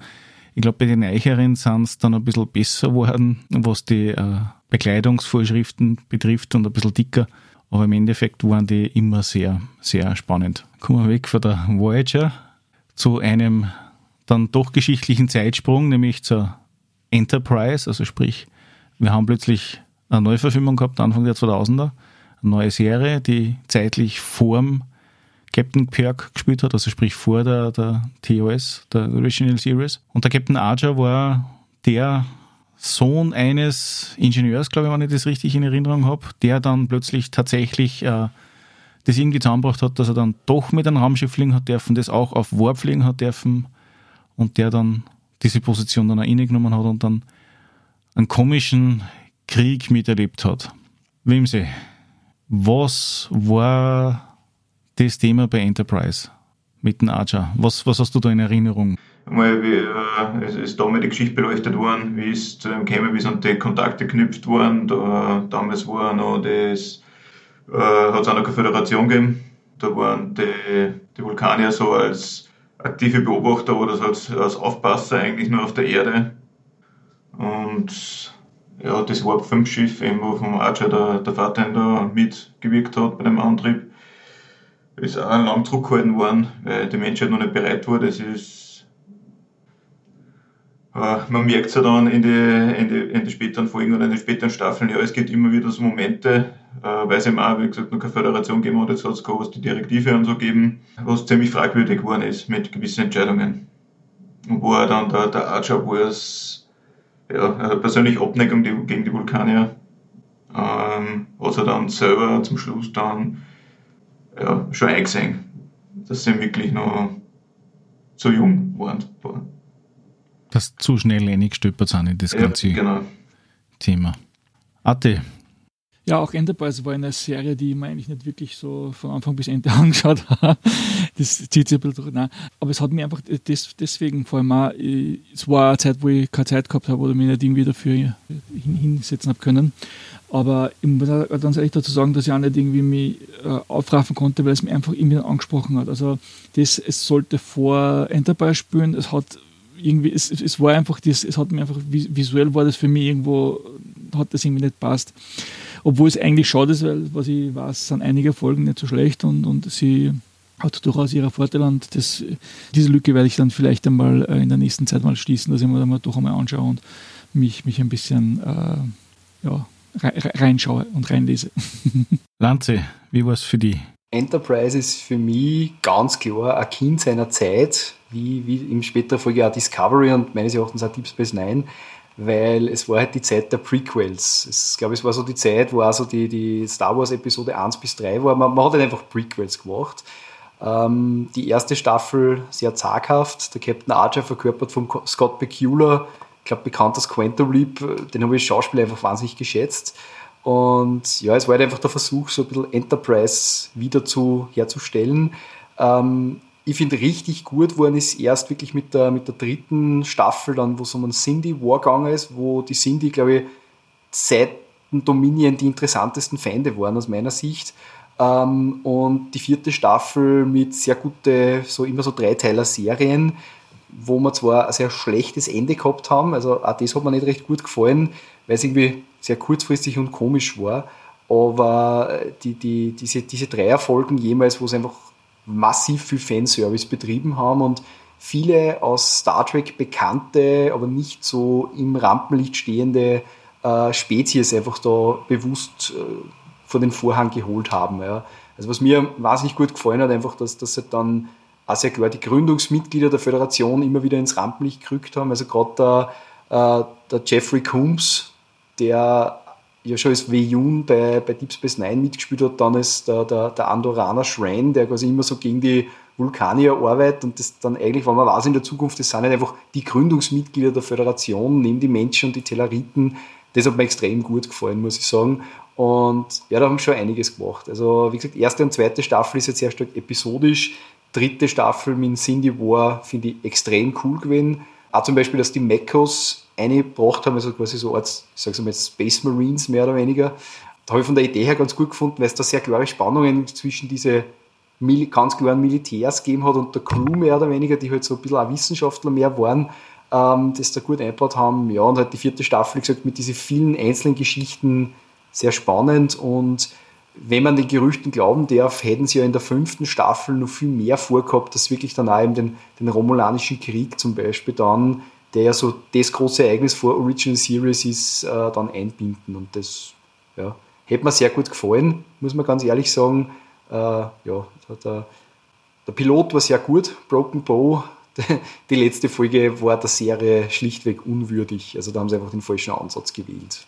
Ja, der temporale Krieg. Wie stehst du dazu, Patrick? Also ich habe von Enterprise eigentlich nur durch einen Zufall erfahren, dass da wieder was kommt, weil ich war schon so gewohnt, dass es eben keinen Track gibt, oder bis dann auf einmal ein Kollege zu mir kam und sagte, hast du Enterprise schon gesehen? Sag ich, nein, sorry.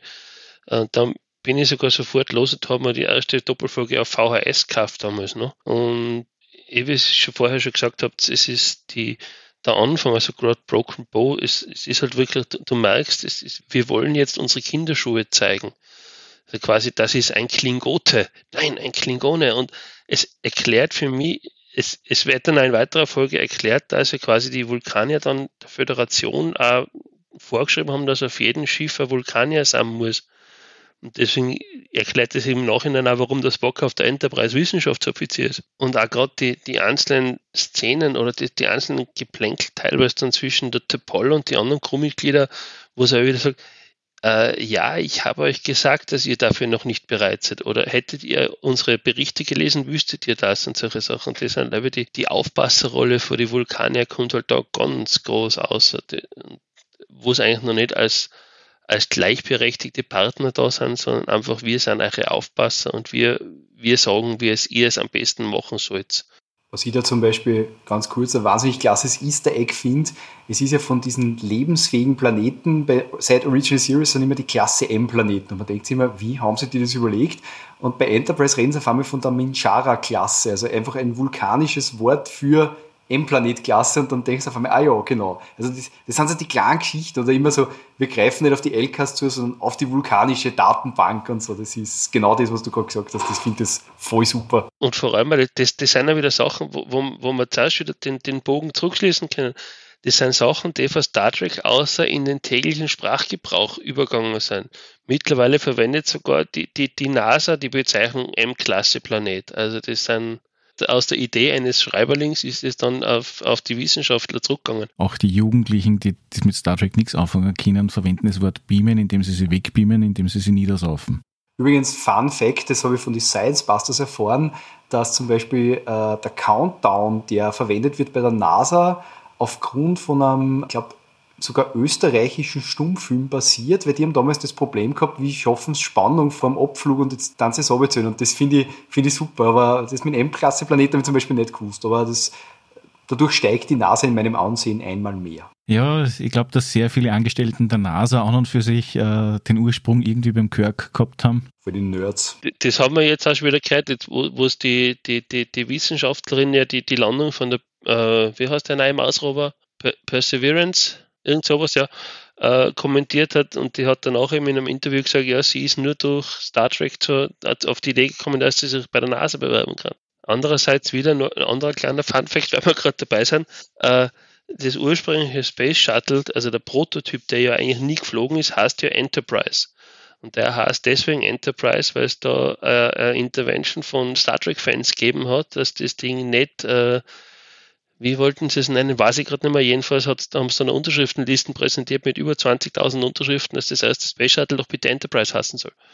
Nach der Enterprise ist lange Zeit nichts gekommen. Also wir reden jetzt, wie gesagt, nicht über die ganzen Kinofilme, die dann mit dem Reboot, wieder interessanter geworden sind oder wieder medialer mehr die Aufmerksamkeit auf das Star Trek-Universum gelenkt haben, die mitunter gute Schauspieler gehabt haben, die Storyline vielleicht nicht unbedingt so geschickt gewählt worden ist, aber dann ist Discovery passiert. Ja. Mit Betonung auf passiert. Adi, was sagst du zu Discovery? Ja, ich finde, dass das als Science-Fiction-Serie ist gut gemacht.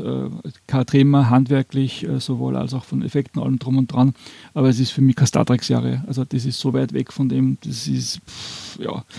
Es mag sein, dass in der zweiten, dritten Staffel dann natürlich das mehr in die Richtung geht, wie es gehen sollte, unter Anführungszeichen. Aber ich finde auch in der ersten Staffel, also die ersten Folgen, ich habe keinen Charakter gefunden, der mir in irgendeiner Form und Weise, sage jetzt mal, dem ich anhängen könnte oder der mir irgendwie formell sympathisch gewesen war. Und, oder wo ich irgendwie mit dem mitgehen konnte, sozusagen. Oder jede Story braucht einfach einen Charakter, wo man ein bisschen sich anhängen kann auf dem. Und ich habe da einfach keinen gefunden. Der einzige war noch der Captain, den Schauspieler mag ich einfach sehr, den Jason Isaac, glaube ich, heißt der. Der ist super, also der ist einer meiner Lieblingsschauspieler, aber das ist ja auch nicht trotzdem der Charakter, den er gespielt hat, ist ja da jetzt nicht unbedingt der Astreine. Die erste Staffel, wie gesagt, haben wir immer durchgeschaut. Für mich ist das nicht wirklich in irgendeiner Form und Weise die Essenz von Star Trek, die da eingefangen wird, wie auch immer. Als Science-Fiction-Serie, kein Thema, kann man sagen, ja, es funktioniert, es ist okay. Aber es kann man sich durchaus, es ist unterhaltsam, aber wie gesagt, für mich Star Trek funktioniert nicht. Ich muss jetzt nur was Konträres einwerfen. Für mich ist der Orville viel mehr Star Trek zu dem Zeitpunkt, zumindest wie Discovery ausgekommen gewesen, als Star Trek, also Discovery selber. Das hat viel mehr den Spirit und die Storylines und die Charakterinteraktionen, und da waren viel mehr dabei, was man, okay, ja, das hat man sich einfach emotional mehr reinfinden können. Das Discovery-Universum hat mich emotional auch irgendwie abgestoßen, sage ich jetzt mal. Ist auch vielleicht die Intention dahinter, ja, ich weiß, Krieg und alles drum und dran, grauslich. Aber ich finde, dass Star Trek halt immer den Funken des Positiven gehabt hat. Dass, auch wenn es schwierig war, alles drum und dran, auch die Original Series ist ja noch zu einer Zeit entstanden, wo in Amerika ziemlich zugegangen ist. Da hat es Rassenunruhen gegeben, da sind Studenten niedergeschossen worden, da hat es den Vietnamkrieg gegeben, das war wirklich ziemlich schlimme Zeit eigentlich. Und trotzdem hat es dann die Serie gegeben, die eigentlich genau den Gegenpol dazu geboten hat und gesagt hat, nein, ja, es geht anders auch. Und das ist das, was man einfach da bei Discovery völlig fehlt, dieser Aspekt zumindest dessen. Und ja, damit übergebe ich das Wort mir nach. Also ich muss da gleich anschließen, also grundsätzlich muss ich sagen, ja, für Science-Fiction-Serie ist es okay, für Star Trek, da empfinde ich ähnlich wie du, Arte, mit Abstrichen, wobei, sagen wir es immer alle angeschaut, ja, es hat seine Höhepunkte erst später, wesentlich später, und es gibt ein paar Punkte, wo man denkt, ja, die hätte man wirklich vermeiden können auf der anderen Seite. Aber grundsätzlich, es ist nicht mehr das, was wir verbinden mit Kirk und PK und ähnliches. Wobei man auch sagen muss, und das hast du auch richtig angesprochen, es ist Kirk und Co. eine andere Zeit gewesen. Ein anderes soziales Umfeld und hat ein anderes Klientel mehr oder weniger angesprochen, als wie Discovery jetzt anspricht, meiner Meinung nach. Es war ja die Argumentation, dass das Discovery halt einfach nur die jetzigen Zeiten ein bisschen repräsentiert und so. Aber war eigentlich nur auf das bezogen von mir, dass das nicht sein muss, dass das es reflektiert, weil Star Trek für mich einfach über dem gegangen ist, also das über dem Ganzen entstanden ist. Genau, das über den Standen ist und einfach gezeigt hat, wie es trotzdem sein kann, auch wenn es jetzt nicht so optimal ist. Wem Sie?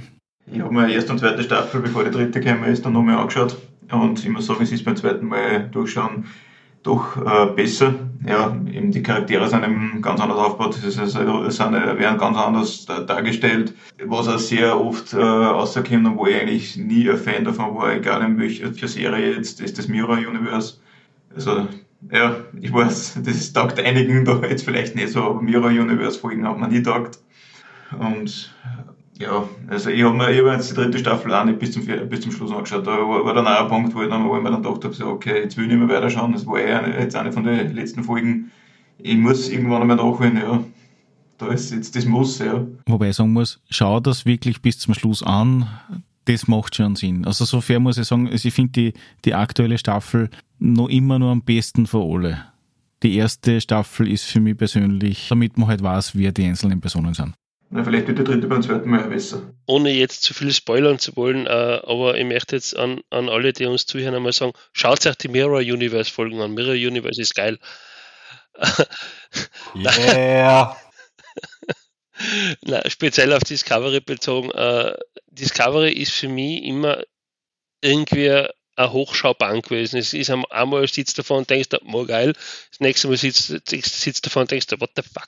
Es ist immer so auf und ab gewesen. Es hat mich jetzt nicht so gefesselt wie eine andere Star Trek-Serie, weil es war eine gute Folge, dann war eine extrem schlechte Folge, dann wieder ein, zwei Folgen, die gegangen sind und dann war wieder, ja, hin und her.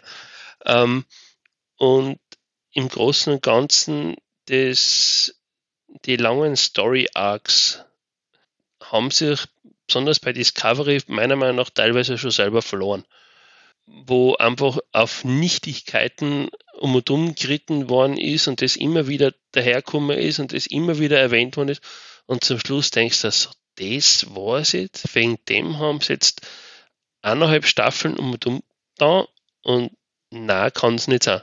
Und doch, es kommt dann auch nie wieder, weil es ist jetzt einfach das gewesen und im schlimmsten Fall muss ich jetzt sagen, ja, ein Schmetterling kann ein Seebeben auslösen. Ja, okay, aber das ist das, was mir bei Discovery eigentlich nie so gefallen hat. Und das, also es ist ja, ich mache auch kein Geheimnis draus, dass Discovery einfach nicht meine Serie ist. Warum drängt sich jetzt der erste Offizier auf einmal so ins Bild? Das kann es nicht sein. Lanze, wie ist dein Zugang? Also erstens einmal möchte ich den in Arti zustimmen, wenn er sagt, Orville ist zu einem gewissen Zeitpunkt die beste Star Trek-Serie gewesen, das kann ich nur unterschreiben. Ich finde, dass Orville eigentlich einen Platz im offiziellen Star Trek-Kanon verdient hätte, muss man ganz ehrlich sagen. Die haben total kreative Ideen gehabt und haben sich jetzt sehr schnell von diesem Klamauk wegentwickelt, beziehungsweise sind am Anfang einfach falsch präsentiert worden. Und ich glaube, ohne Orville gab es jetzt wahrscheinlich kein Lower Decks, sage ich jetzt einmal. Ich kann nur wieder eins sagen, dass Discovery ein Kind seiner Zeit ist. Also ich glaube, ohne Serien wie Game of Thrones, vielleicht auch Walking Dead, gab es keine Discovery in dieser konkreten Form. Und ich glaube, das ist auch ein bisschen das Problem von Discovery, weil die am Anfang halt ganz hart Military Sci-Fi gemacht haben, alles irgendwie neu gemacht haben, die Klingonen mal wieder redesigned haben und so weiter, versucht haben, eine andere Dynamik einzubringen, sehr schwierig. Mir gefallen die Mirror-Universe-Folgen auch sehr gut, ja, ich bin da auch irgendwie ein Fan. In der aktuellen Staffel denke ich mir dann irgendwann einmal, hey, man kann es auch übertreiben. Ja. Es muss jetzt nicht sein. Also das, was vorher gesagt worden ist, das kann ich voll inhaltlich unterstützen. Die zweite Staffel, finde ich, ist deswegen so gut, also da fängt für mich an, Discovery, dass es wirklich gut wird, weil der Anson Mount in Pike spielt und zum Schluss eigentlich das schon voll wieder die Enterprise eigentlich im Vordergrund steht und nicht die Discovery, wo man sich denkt, ja, damit kann ich mich identifizieren. Die dritte Staffel finde ich spannend, weil es für mich vom Story-Arc her eigentlich das ist, was eine andere Serie vom Gene Roddenberry mit dem Kevin Sorbo eigentlich vom Grundsetting her ist, nämlich Andromeda. Also wir kommen in die Zukunft, gibt es keine Föderation mehr, bauen wir es wieder auf. Ja. Mit einem Schiff, das halt aus einem ganz bestimmten Grund einen Vorteil hat gegenüber den anderen Schiffen. Insofern finde ich diesen Sprung in die Zukunft, ins 32. Jahrhundert, auch interessant, weil das war einfach so die Clean Slate, die man braucht hat bei Discovery. Ich glaube, dass Discovery einfach mit seinem Setting als Prequel-Serie nicht so gut ausgekommen ist. Und was ich auch sagen muss, ist, da kann ich auch noch zustimmen, dass die Burnham zwar ein interessanter Charakter ist, aber sie insbesondere auch in der dritten Staffel wahnsinnig in den Vordergrund drängt. Also es ist irgendwann einmal der Begriff Burnham-Show gefallen, ja, wo dann irgendwann sie denkt, ja, jetzt reicht es dann einmal. Und was ich ganz lustig gefunden habe, ist das, dass sie der Charakter interessanterweise, also ich schätze die Schauspielerin wahnsinnig, aber der Charakter irgendwie gerade in der dritten Staffel immer zu emotionalen Ausbrüchen neigt. Also man kann sich die Serie auch unter dem Aspekt anschauen, wie oft waren sie in einer Folge. Und sie waren, glaube ich, in jeder Folge zur Sicherheit einmal, wo man sich dann denkt, ist okay. Das ist, glaube ich, aber nicht so schlimm, dass jetzt gerade der Kakao aus ist beim Replikator. Ja? So gefühlt irgendwie. Wo man dann denkt, ich weiß nicht. Ja? Aber sonst, ja, finde ich, ich würde mal anders sagen, ich habe damals, wie 2009 das J.J. Abrahams Universe gekommen ist, habe ich damals wahnsinnig viel von meiner, sage ich mal, Energie drauf verbraucht, dass ich mich aufregt, dass das jetzt nicht mehr Star Trek ist. Und im Endeffekt war es wurscht. Und darum stehe ich jetzt jedwedem Star Trek-Projekt. Man kann zum Beispiel jetzt, keine Ahnung, über Star Trek Prodigy dann auch diskutieren, wo man sagt, ist das dann noch Star Trek, oder auch bei Lower Decks zum Beispiel. Ich schaue mir das an und denke mir, irgendwie, es ist Star Trek, es ist das Label und ich finde es eigentlich ganz cool. Ja.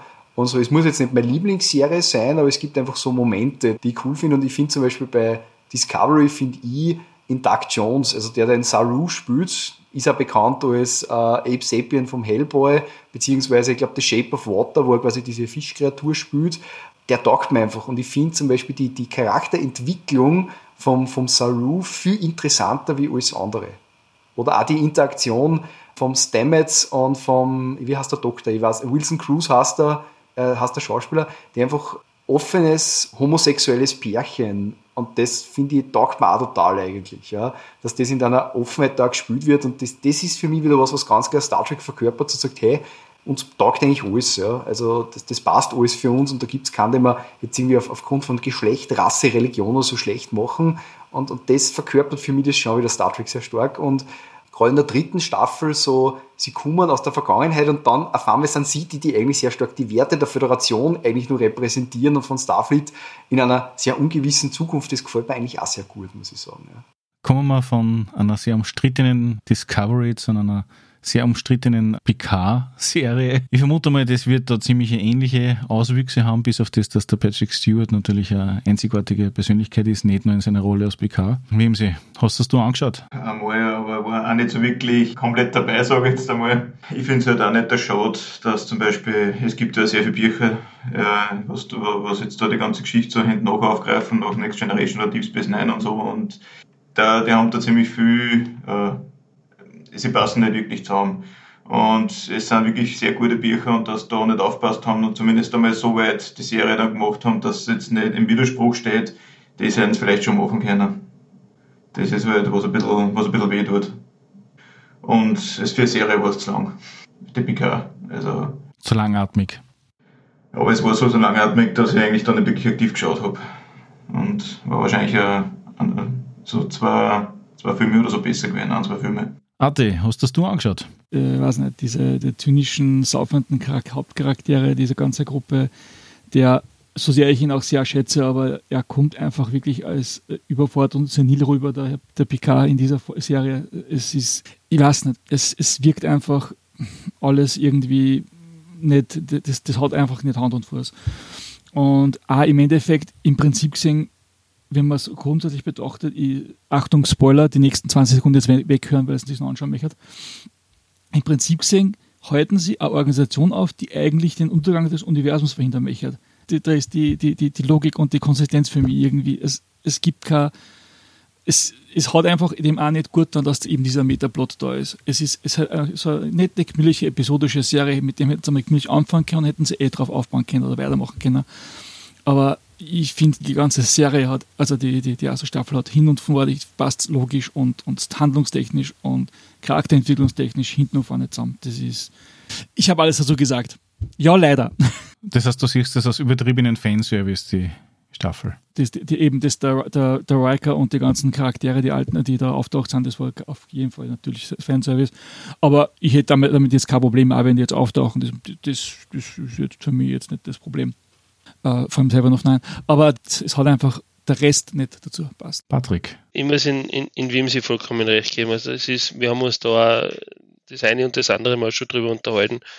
Das fängt an mit den Büchern eben, dass da teilweise, ja, das Nebensächlichste ist dann noch, dass die Kinder von Troy und Riker, Spoiler, sie haben geheiratet, dass die anders heißen in den Büchern wie in der Serie, und das einfach, ja, mir hätte es auch als A-Film wahrscheinlich besser gefallen, wenn das Ganze ein bisschen zusammengestauchter worden war und nicht die Handlung so auflassen. Es gibt gewisse Folgen in Picard, die sind für mich einfach unnötig.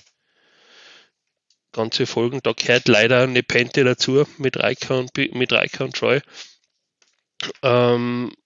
bis hin zu der Storyline mit der Raffi, ihrem Sohn, die ja nicht einmal als Füller geeignet war, in meinen Augen.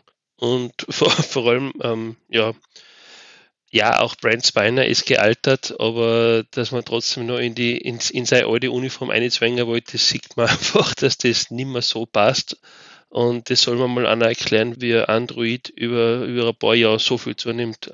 Man kann sagen, das positronische Gedächtnis ist gewachsen, aber man darf nicht vergessen, ja, der Picard ist in Character, er ist einfach 94 Jahre in der ersten Staffel.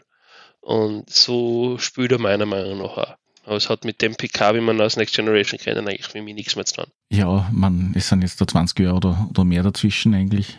Und dasselbe ist natürlich auch, wenn man vergleicht mit seiner ersten Paraderolle aus, der persönliche Waffenmeister von Dune, genau, der Gurney Halleck. Da merkt man einfach einen Fortschritt, wobei man, wenn man es in kurz einmal nur drauf schaut, also die Frisur ist dieselbe, also wie drei Wettertaft, wurscht zu welcher Jahres und es ist immer dasselbe, also hat sein Stil nicht geändert. Ja, ganz anders zu seiner Verkörperung als Nero, wo er ein volles Haupthaar hat, gell? Das haben wir leider nicht angeschaut. Unbedingt anschauen. Also ich habe das Problem, dass wahrscheinlich auch viele Trekkies haben, wenn es zum Patrick Stewart in einer Serie spielst, du wartest immer drauf, dass er entweder so Computerausgang oder sonst irgendein Star Trek Monolog der Herz hat und das halt in andere Folgen oder in andere Filme dann nicht passiert. Wie schaut es bei dir aus mit Picard, Lanze? Ich werde mich da jetzt einmal outen und sage, mir hat die Folge gut gefallen oder die Serie gut gefallen. Es hat für mich so ein bisschen Anklänge von irgendwelchen, unter Anführungszeichen, Anarcho-Serien, die so in Richtung Firefly gängen. Was mir eigentlich nicht sehr gut gefallen hat, da gebe ich ganz ehrlich auch zu, ist, dass Starfleet verhältnismäßig oder alle Föderationen eigentlich sehr negativ dargestellt worden ist. Das hat mich eher überrascht. Ich meine, die Serie, so ehrlich muss man sein, lebt vom Captain Picard, also von Patrick Stewart, dicht gefolgt von der Jerry Ryan auf Seven of Nine, die finde ich mit ihrer Darstellung da schon nochmal dem Charakter an Tiefe verliehen hat. Ich stimme meinen Vorrednern aber auch vollkommen zu, es ist das, was da quasi mit dem Written Canon, wie ich den ganz gern bezeichne, also mit den Büchern, wo voll viele Autoren voll viel Hirnschmalz eingestellt haben, da sind sie einfach drüber gefahren, das finde ich schlichtweg falsch. Also das finde ich richtig schade, weil es gibt da extrem coole Storylines und man hätte die Fernsehserie Picard so konzipieren können, dass zumindest nicht mit die Bücher in die Quere kommt. Sie müssen ja gar nicht die Bücher irgendwie bestätigen, aber dass sie einfach nicht in die Quere kommt. Was mir sehr gut gefallen hat bei Picard ist einfach die Geschichte, also nicht nur die Interaktion dann mit der Jerry Ryan, sondern das eigentlich letztlich sehr Positive, nämlich dass aus Feinden Freunde werden können, im Sinne von Picard mit seinen 2 Ex-Taishia-Agenten, die jetzt bei ihm am Chateau Picard arbeiten. Das habe ich einfach extrem cool gefunden, von der Art und Weise her. Also quasi so wie die Klingonen bei Original Series der Feind waren, dann eigentlich der Verbündete bei Next Generation sehr stark und das Gleiche eigentlich jetzt mit die Romulaner. Dann einfach, dass die Serie unmittelbar das fortführt, was nach Star Trek 10 beziehungsweise eigentlich so in der Geschichte vom Reboot-Universum vorkommt, nämlich die Zerstörung von Romulus.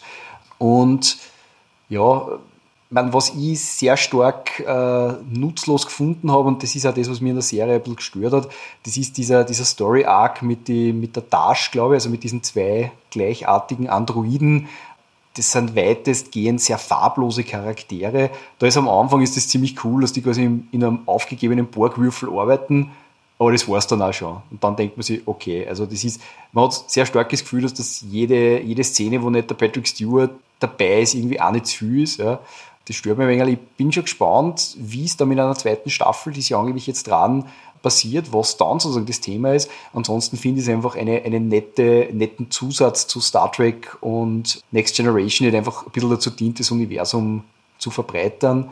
Und ich muss trotzdem eins sagen, dass auch wenn der Brent Spiner sozusagen sehr oft vorkommt, aber sehr selten ist Data, mir sowohl die Anfangsszene, Interaktion Picard-Data, wie dann auch zum Schluss eigentlich, die letzte Szene mit dem Data, eigentlich auch sehr gut gefällt. Also ja, das hat mir Gänsehaut verursacht. Also gerade die letzte Szene, die habe ich ein bisschen versöhnt manchmal, muss ich sagen. Ja.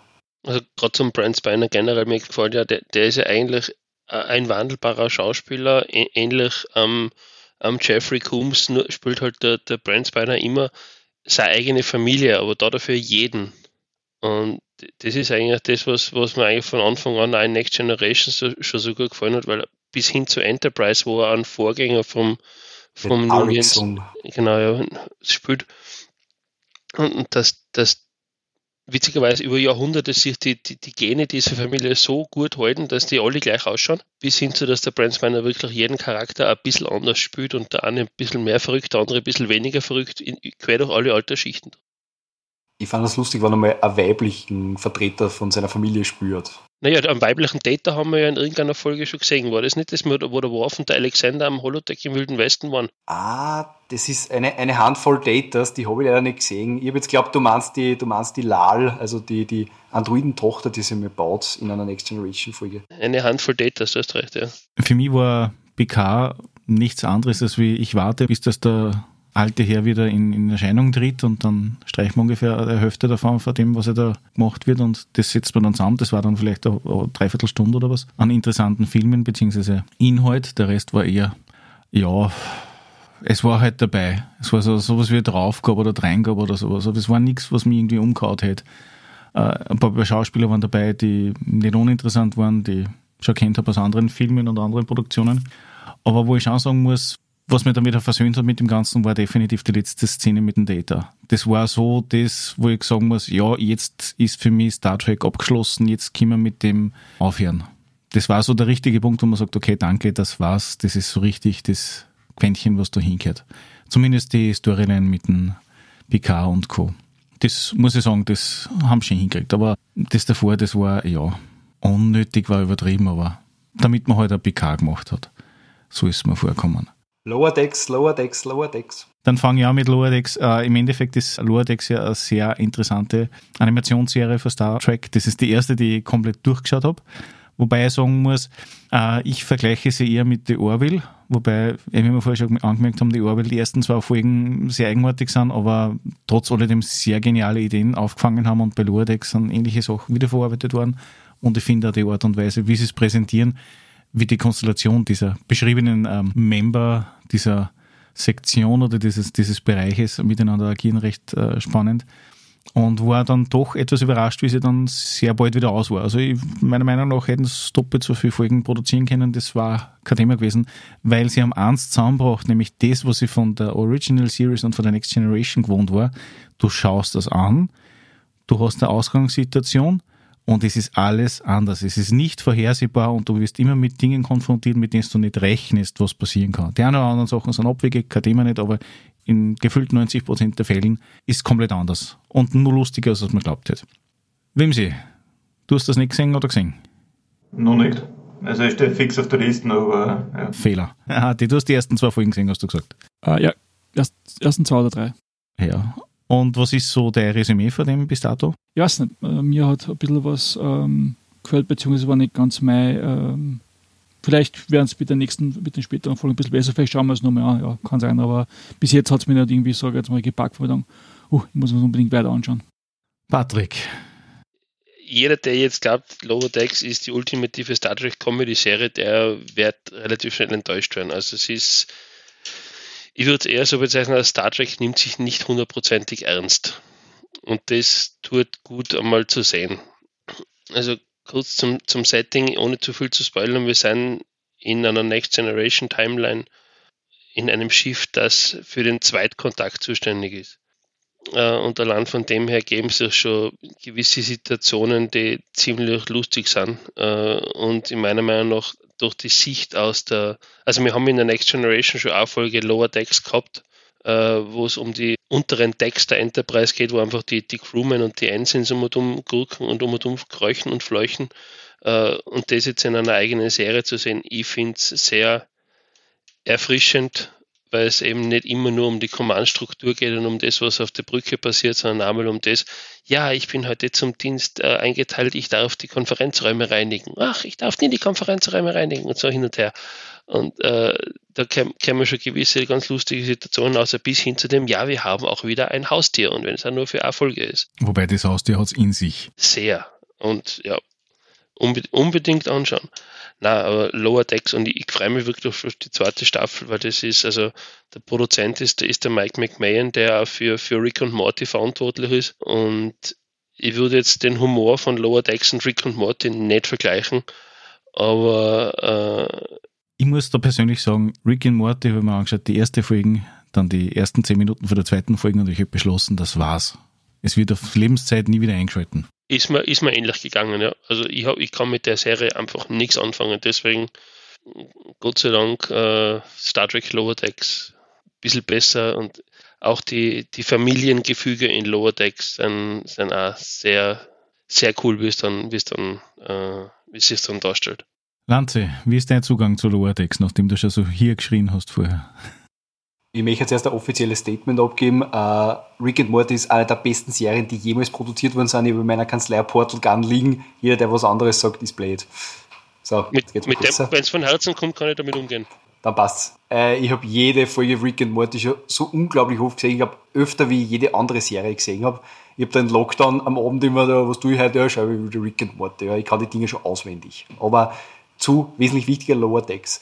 Lower Decks ist aus meiner Sicht eingedenk auch Picard und Discovery das Beste, was Star Trek in der letzten Zeit passiert ist. Ich kann das nicht anders sagen. Ich habe gefürchtet, es ist eine Klamauk-Serie, sie ist es überhaupt nicht. Sie ist für mich, wie wenn man eine Rollenspielrunden hätte, wo die Leute zwar super ausgebildet sind, aber jetzt einfach trotzdem einfach Charaktere spielen. So leicht dysfunktional. Es gibt da übrigens vom Peter David, eine der besten Star Trek Buchserien, The New Frontier, das quasi eine ganz eigene Raumschiff-Crew beschreibt. Und die Bücher sind meines Erachtens auch so gut, weil die auch diese Crew leicht, das ist zwar die Command-Crew, aber leicht dysfunktional ist. Und bei Lower Decks sozusagen kommt das einfach auch raus und das gefällt mir extrem gut. Und also Lower Decks ist von Menschen geschrieben und konzipiert worden, die ein tiefstes Verständnis von Star Trek hat. Ja. Also jede Episode strotzt nur so von Easter Eggs. Das ist ein Wahnsinn. Ja. Da ist es nicht nur der eine, der Triaxianer ist in der Folge der Farm, sondern also es kommen hunderte Anspielungen vor, die manchmal wirklich ganz aktives Name-Dropping sind, aber stellenweise Dinge. Also alleine, glaube ich, einer der ersten Szenen, die kennt, das spoilert ja nicht viel, wo die Mariner in Bäumler erwischt, in so einem Abstellraum, mehr oder weniger. Wenn man den Abstellraum als Screenshot nimmt, dann sind da was sich wie viele Anspielungen auf Star Trek drinnen, auf Folgen und so weiter. Ja. Oder zum Beispiel, das ist in der letzten Folge einmal, wo irgendwer ein Pad hat, wo ein Bild vom Kirk und vom Spock drauf ist. Und das ist aber nicht gezeichnet, sondern das ist quasi ein Ausschnitt aus der Original, also aus die Animated Series, ja. Also das sieht man, das sind einfach Ideen dahinter, die sind ein Wahnsinn und die Geschichten sind, wie du schon gesagt hast, oder wie schon gesagt worden ist, vergleichbar mit Orwell, sind keine Klamauks, haben sehr gute Twists drinnen und sind einfach viel tiefgehender wie erwartet irgendwie. Und ich freue mich wirklich, glaube ich, mehr wie ich mir auf eine neue Staffel Discovery freue, mehr wie ich mir auf eine neue Staffel Picard freue, mehr wie ich mir auf Sektion 31 frei, dass hoffentlich bald wieder viele neue Staffeln von Lower Decks machen. Definitiv. Aber weil du gesagt hast, Rollenspiel, das ist ja eigentlich der Inhalt, warum wir mitunter heute zusammensitzen. Natürlich hat dieses riesengroße Universum von Star Trek auch Rollenspiele rausgebracht. Ich vermute mal, der eine oder andere für euch hat einmal das eine oder andere probiert. Attila, du kannst uns jetzt erzählen, was es gegeben hat, und wo so die groben Unterschiede passiert sind, beziehungsweise der Lanze genauso. Was war als erster? Ich schätze mal das Adventure Gaming in the Final Frontier, oder? Das ist von Ende der 70er Jahren, ja. Das war so für Miniaturen-Sammlung praktisch so ein Regelwerk, so dazugepapptes, was als taktisches Rollenspiel ein bisschen so durchgehen hätte sollen. So war es nicht, so 50-, 60-seitiges Regelwerk. Und meines Wissens nach alles Einzige, was rausgekommen ist. Man korrigiere mich. Ja, also das heißt, das echte, erste, wirkliche Rollenspiel ist dann im Endeffekt dann das von Faser, was rausgekommen ist, Anfang der 80er Jahre, wenn man das so sehen kann. Wobei, da mag mich der Lanz jetzt auch korrigieren, da ist das Prime Directive von Armadillo Designbüro, das zu Starfleet Battles das Regelwerk, Rollenspielregelwerk ist auch relativ alt. Ich glaube, das ist auch schon irgendwann mal zu der Zeit gekommen. Aber die zwei sind ungefähr zur gleichen Zeit gewesen. Dazu muss man wissen, dass diese Firma, das Armadillo Designbüro, die hatten so eine ganz eigene Lizenz gehabt, die sie auch noch immer noch haben. Sie können das Universum verwenden, auch die ganzen Lokalitäten dergleichen, nur dürfen die Charaktere nicht vorkommen. und auf dem praktisch haben sie halt immer, also und sie haben ihren eigenen Spin, dann sind eigene Rassen dazu kommen und allem drum und dran und die halt so im offiziellen Kanon nicht vorkommen und sie haben ihr eigenes bisschen so Süppchen gekocht und zu dem Rollenspieluniversum ist dann das Prime Directive eben das Regelwerk. Sie dürfen, glaube ich, auch nur Inhalte von Original Series verwenden. Genau, richtig. Also und auf dem aufbauend. Genau. Und das ist halt eine ganz spezielle Lizenz praktisch, die sie haben, aber die haben, soweit ich weiß, nur bis zum heutigen Tage und produzieren auch noch bis zum heutigen Tage seit 30 Jahren Spiele in diesem Starfleet Battles Universum, wie es so schon heißt. Das kann ich nur bestätigen, sie sind auf Drive-Thru, RPG und extrem aktiv. Also wenn man es abonniert, kommt ständig was Neues raus. Gehen wir nur ganz kurz zurück zu dem Phaser-System. Das war, glaube ich, das war nämlich richtig erinnert, wo jedes Crewmitglied der Enterprise, wenn man ein Crewmitglied der Enterprise gespielt hat, wesentlich besser war von den Grundwerten her als wie ein durchschnittliches Mensch oder anderes Lebewesen, weil man ist ja Mitglied der Enterprise. Ich glaube, das war sowas wie bei Cthulhu oder also wie bei den BRB-Systemen, die Attribute waren so bei 100% oder so. Und ich glaube, Kirk und Sulu und so weiter waren immer im Schnitt so bei 50-70% oder so beim Attributswert und der Mensch war im Schnitt bei 30 oder so. Hast das du jemals gespielt? Aktiv? Ich habe es einmal eine Session gehabt mit dem alten, ja. Im Wesentlichen war es ein Prozentsystem, das ganz normales Unterwürfelsystemchen. Nichts Grundlegendes, Weltbewegendes, nur das, dass das Kampfsystem relativ brutal war. Also da, wenn bei einer Waffe disintegriert standen, dann ist nicht gewürfelt worden, wie viele Schadenspunkte du kriegst, sondern du warst dann auch wirklich dann desintegriert. Also sollte, glaube ich, auch ein bisschen verstärken, dass Kampf halt im Star Trek-Universum oder dem Spiel halt wirklich nur als letzte Ausweg zu suchen ist. Hat natürlich etwas ein bisschen angestaubtes mittlerweile das System, aber ist durchaus funktionell und geht schnell von der Hand. Also da ist jetzt nicht irgendwie was, eckt da nichts an. Was halt das von Phaser dann besonders gemacht hat, auch ist das Raumkampfsystem, das ziemlich cool und auch basiert hat auf dem von Starfleet Battles mit diesen Energieverteilungen, mit allem drum und dran. Das hat schon auch dieses, weil in den alten Filmen und der alten Serie waren die Kämpfe nicht so rasant und schnell geschnitten wie in den heutigen, sondern das waren einfach mehr, also der Kampf zwischen der Reliant und der Enterprise praktisch in so anders Kante dauert, ja, ist halt das Langsames, was aufbaut, was eigene Spannungspunkte hat, auch Ruhemomente sogar teilweise hat und das kommt da eigentlich auch ganz gut und wird auch ganz gut verstärkt, das System. Lanzi, du hast da, glaube ich, von dem Phaser-System fast alles, wenn man nicht alles täuscht. Ich glaube, ich habe von so ziemlich alle Rollenspielsysteme zum Thema Star Trek so ziemlich alles. Also angefangen mit Phaser über eben Prime Directive, sei es jetzt im originären, ich glaube Starfleet Battles durchaus verwandten System wie einem GURPS-Abwandlung, dann von LOG, also Last Unicorn Games, die Cypher und jetzt dann eben auch das Star Trek Adventures von Mödipius und ja. Also ich kann zu die Systeme selber, also zu den Spielsystemen selber kann ich relativ wenig sagen, ich habe nie gemeistert oder so. Ich habe mir die Bücher auch sehr stark als Sammleraspekten wegen dem Hintergrund gekauft. Was ich sagen kann, ist das, dass insbesondere bei Phaser und bei Last Unicorn Games gibt es extrem viel Quellenmaterial, das über die, sage ich mal, Standardgeschichten, über die Serien hinausgeht. Also was es gibt bei Last Unicorn Games, gibt es dann ein eigenes Sourcebook für die Andorianer, wo die Gesellschaft jetzt auch nicht mehr ganz Kanon natürlich erklärt wird. Und ich glaube, es gibt bei Last Unicorn Games gibt es eben Classic-Serie, Next Generation und New Deep Space Nine. Bei Decipher, das ist dann mehr in die Richtung Starships und Species und Settings, aber das geht sogar bis Voyager, glaube ich. Und ja, das Star Trek Adventures, das deckt jetzt im Prinzip, glaube ich, so ziemlich alles ab, inklusive Enterprise. Und ich glaube, sie haben jetzt auch letztens einmal verlautbaren lassen, dass sie, glaube ich, jetzt auch die Lizenzen haben in Richtung Discovery bzw. Picard und halt Lower Decks. Also da wird definitiv viel. Und die haben zum Beispiel jetzt ein eigenes Klingon-Sourcebook ausgebracht, also wo es quasi das Ganze nicht aus Sicht der Föderation, sondern den Klingonen spielen kannst, was ich sehr spannend finde. Ja. Aber generell, also wenn man Ideen braucht, dann entweder Phaser, die haben relativ viel Abenteuer auch ausgebracht, was ich weiß, beziehungsweise was ich daheim habe, oder eben wirklich die Last Unicorn Games. Also zum Beispiel gibt es da zwei für mich ganz interessante Bände. Das eine ist eben neben Andorian Sourcebook gibt es zum Beispiel Holodeck Adventures, also wo es quasi Abenteuer drinnen sind, die du auf dem Holodeck spielen kannst, so ist es Zwischenabenteuer. Und das andere ist quasi so All Our Yesterdays heißt es.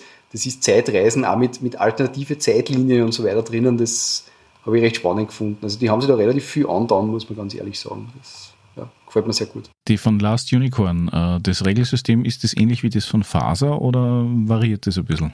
Das ist komplett anders. Während das von Faser, wie gesagt, auf die 100 aufgebaut ist, ist bei den von Last Unicorn Games und später dann von Decipher von sechsseitigen Würfel basierend. Und auch natürlich auch, was der Lanz ja gesagt hat, das Material ist natürlich auch dementsprechend auch ausgebaut worden, weil er natürlich ein Rollenspiel mehr Informationen braucht als auf der Brücke. Das heißt, die Abenteuer, die Serie spielt natürlich auf der Brücke, auf die Unterkunft, auf dem Planeten, aber wenn man ein Rollenspiel spielen will, eigene Abenteuer kreieren will, braucht man ein bisschen mehr Grundinformation, dass man halt in diesem Rahmen was machen kann. Deswegen ist dann natürlich auch sehr viel Material rausgekommen, vor allem für das Faser-System, wie schon gesagt, ist ziemlich viel an Abenteuern und an Quellenmaterial zu der Zeit zur Original Series herauskommen. Und Last Unicorn Games hat sich da auch eben auch sehr spezielle Bände und sehr besondere Bände halt einfach hervorgeholt. Ja, aber das System ist ein anderes. Das ist eine Art sechsseitige Würfel und würfelt so viele, wie viele Attribute man hat und addiert bestimmte Werte dazu und der höchste Wert so quasi. Und dann gibt es noch irgendwelche besondere Regeln mit so einem Dramawürfel und ja, ganz einfaches, schlichtes, sage ich jetzt einmal, so System mit ein paar kleinen so Schmähs und Spielereien drinnen.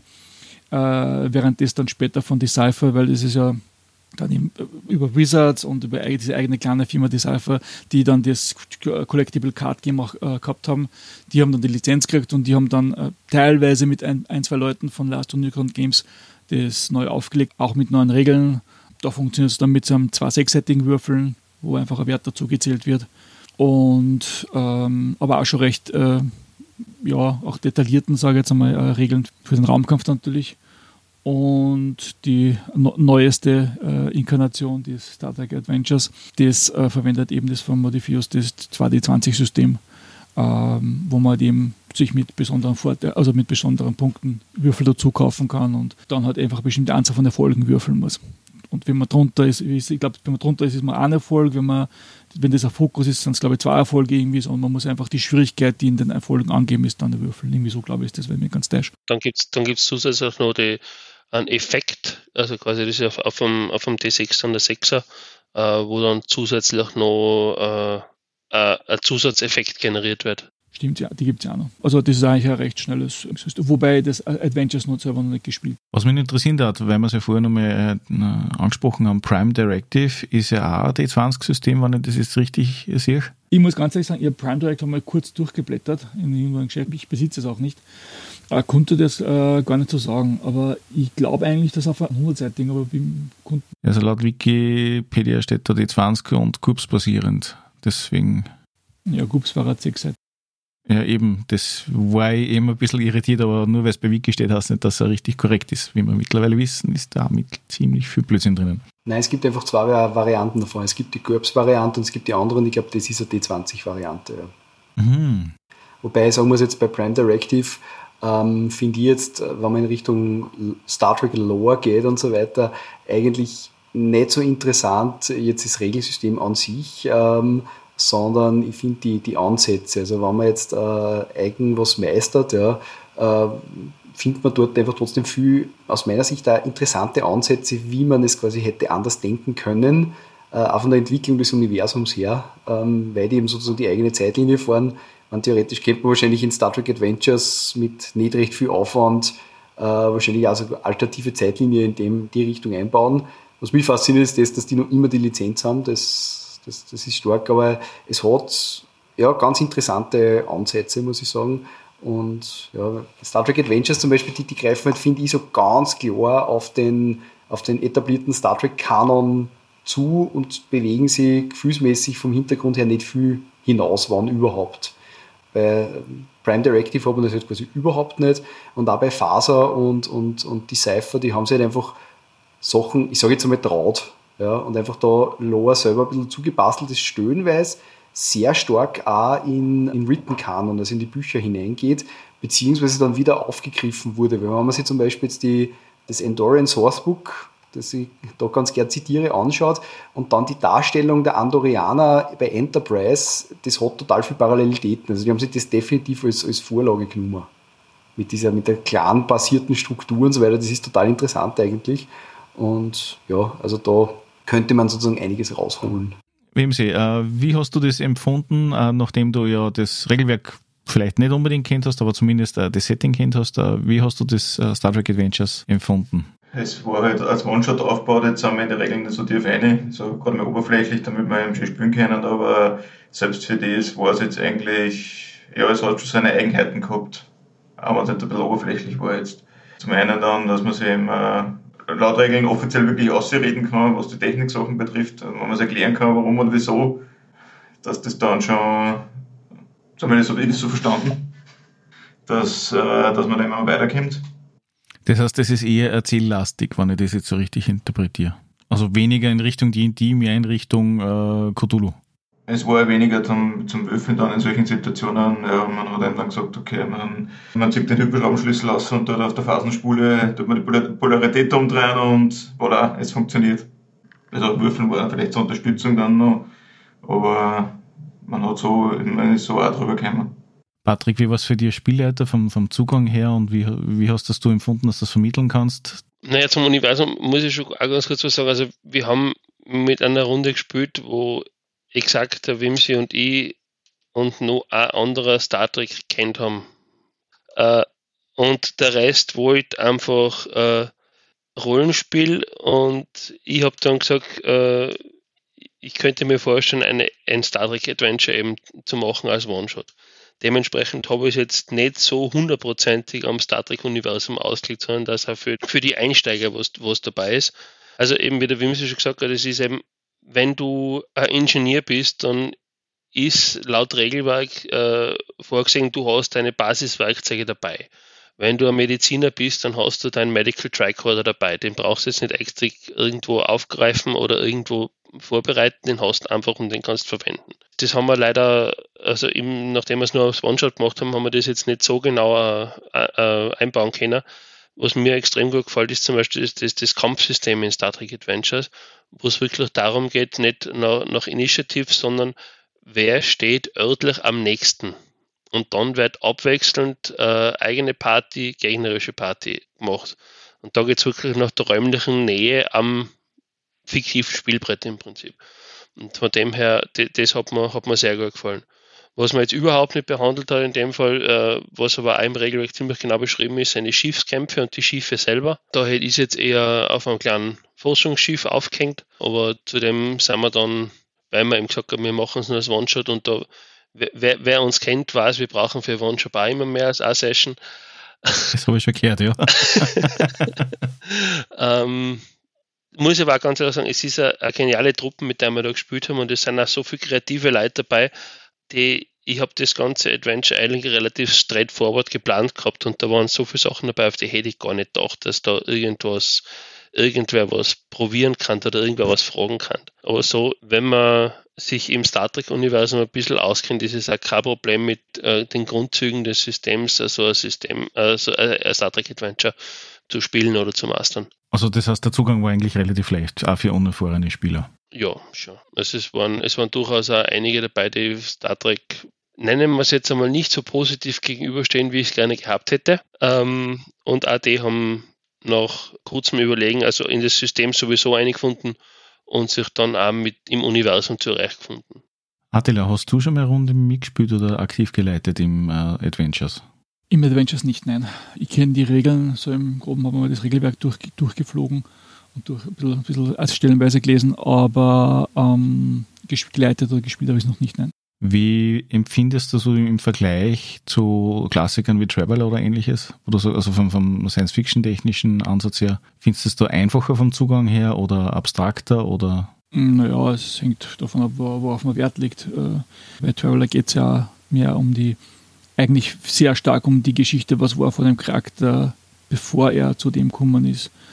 Das heißt, die berufliche Entwicklung, die bisherige vom Charakter ist sehr wichtig. Und auch die ganze Geschichte, die man sich davor macht, das ist bei Star Trek oft gar nicht einmal wirklich notwendig oder gewünscht. Dass natürlich schon, dass man sich selber überlegt, wie passt mein Charakter rein, wie bei jedem Rollenspiel natürlich. Aber da geht es eher mehr um die Interaktion zwischen den Charakteren und um die Geschichte selber. Also ich würde den Fokus einfach anders sehen. das ist einfach, wie soll man sagen, Star Trek hat einfach gewisse Parameter, unter Anführungszeichen, die es halt zu Star Trek machen, die gewisse Themen und gewisse Sachen, die vorkommen, wenn einem das gefällt, nimmt man Star Trek, wenn man eher was Freieres, unter Anführungszeichen, und etwas, was von einem anderen Sichtweise haben möchte, nimmt man anderes Rollenspiel oder eben zum Beispiel auch Traveler, das ist je nachdem, wie man möchte. Patrick, du hast gesagt, wegen dem Kampf, du hast im Prinzip das unterteilt in so Zonen, also zwischen den zwei betroffenen Personen oder Parteien, je nachdem, wie weit das auseinander sind. Kann ich das vergleichen, eventuell so, wie es das bei Star Wars beim FFG-Rollenspiel hast? Das ich jetzt leider nicht kenne. Nein, im Prinzip ist so, du hast Zonen, also es ist immer Gebiete auf der Karten. Nehmen wir an, du hast jetzt einen Wald, eine Wiesen, das ist ein Teich, dann ist wieder eine Wiesen und dann ist geht ein Hügel auf. Und du hast im Prinzip pro Zone hast gewisse Charaktere stehen und die, was sich eben in dem Fall, du hast jetzt nicht so ein starres Bewegungssystem wie bei D&D, also du kannst jetzt nicht nur 25 Meter gehen, sondern du kannst die innerhalb einer Zone kannst die bewegen, wie du willst. Und du musst halt nach und eben in der Zone sagen, ich stehe jetzt zum Beispiel gleich am Ufer vor dem Teich. Der andere steht halt mir gegenüber am anderen Ufer von dem Teich.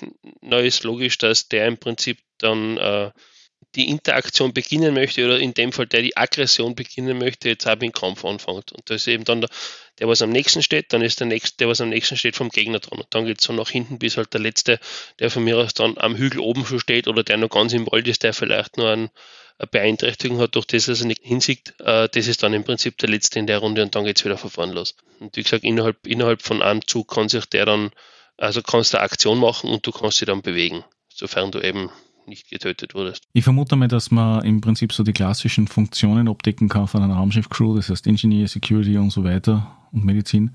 Je nachdem nach der Schwert und je nachdem welches Zeitalter das man spielt im Endeffekt, weil bei der Enterprise sind es mitunter andere Schwerts als wie bei der Next Generation und Co.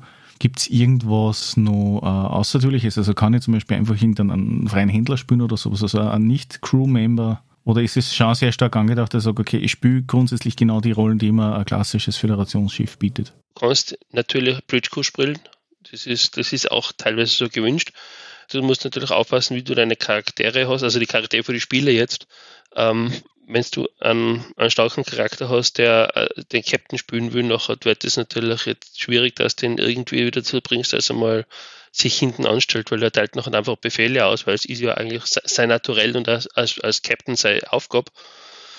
Du hast aber auch die Möglichkeit, und das hat mir eigentlich an dem System recht gut gefallen, wenn es jetzt sinnvoll ist, dass dein Main Char, sagen wir jetzt einmal, der Chief Engineer hat gerade irgendwas am Schiff zu erledigen und du brauchst aber für eine Außenmission einen Ingenieur, nachher bleibt dein Main Char am Schiff und du kriegst halt einen vorgenerierten Charakter, mit dem du nachher die Außenmission machst zum Beispiel.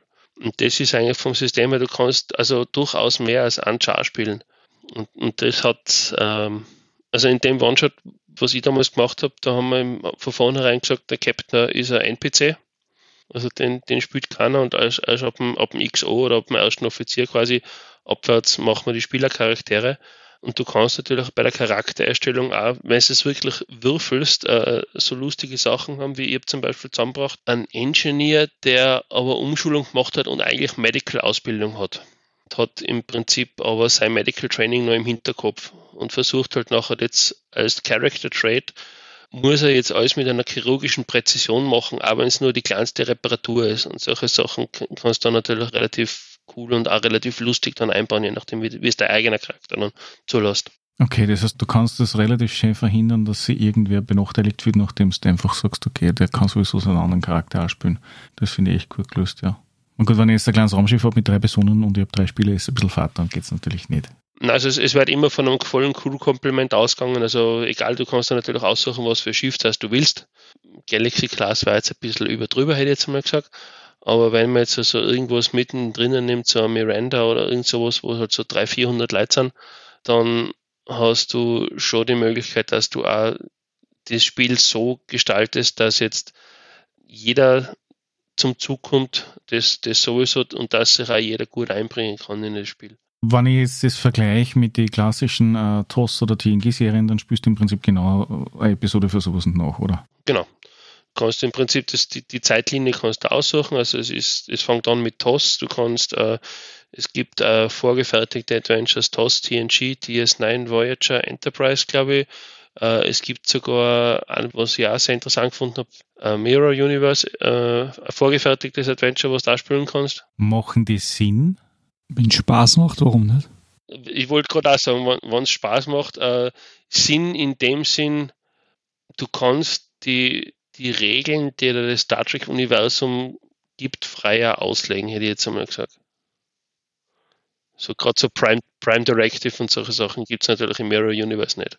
Also wie gesagt, also man, das storytechnisch, klar ist es eh kein Thema, aber es ist halt oft so, dass wenn ich halt irgendwo anders bin, dass sie physikalische Gesetze oder was ändern konnten oder solche Dinge, dann macht es natürlich dann schon Sinn unter das, was ich als Sinn verstehe. Wenn ich jetzt sage, wem sie, du möchtest wieder bei einem oder bei einer adäquaten Runde mitspielen, als Angestellter der Enterprise D zum Beispiel, was war die Rolle damals beim One-Shot und was würdest du jetzt, wenn du das aussuchen konntest, für Rolle nehmen? Also ich war am Science-Trick, ich war Lieutenant First Grade, also ich war eigentlich irgendwie, ja, nicht mehr ganz unten, aber halt noch mittendrin. Ja, das Problem ist, wir haben eben nur das Grundregelwerk gegeben, dass wir halt einmal den One-Shot spielen können und durchgemacht. Jetzt habe ich mich jetzt mit dem noch nicht so wirklich ganz auseinandergesetzt. Wie es jetzt ausschaut, okay, Charakterentwicklung, wie man den mal weiterskillen kann, wie da die Leveln dann ausschauen. Aber generell würde ich gerne im Science-Track eigentlich bleiben. Weil du jetzt gerade angesprochen hast, wegen der Weiterentwicklung, wie schaut es da aus beim Star Trek Adventures? Gibt es da ein Stufensystem oder gibt es einfach nur XP, wo du halt dann einfach Attributswerte veränderst? Oder gibt es überhaupt eine Entwicklung im Großen und Ganzen? Adela, weißt du das auswendig? Beim Modifius nicht.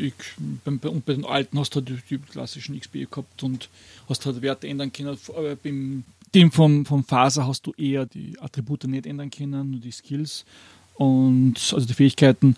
Die Cypher und Last Unicorn Games hast du schon die Werte anpassen können. Patrick, wie ist beim aktuellen? Also bei Star Trek Adventures gibt es ein Reputation System, heißt es. Du gewinnst am Ende bei jeder Mission nicht nur XP, sondern auch Reputation-Punkte. Und mit deinen Reputation-Punkten kann es dann passieren, dass du quasi ein Level-Up in den höheren Dienstgrad hast. Das geht im Regelwerk von STA bis zum Captain.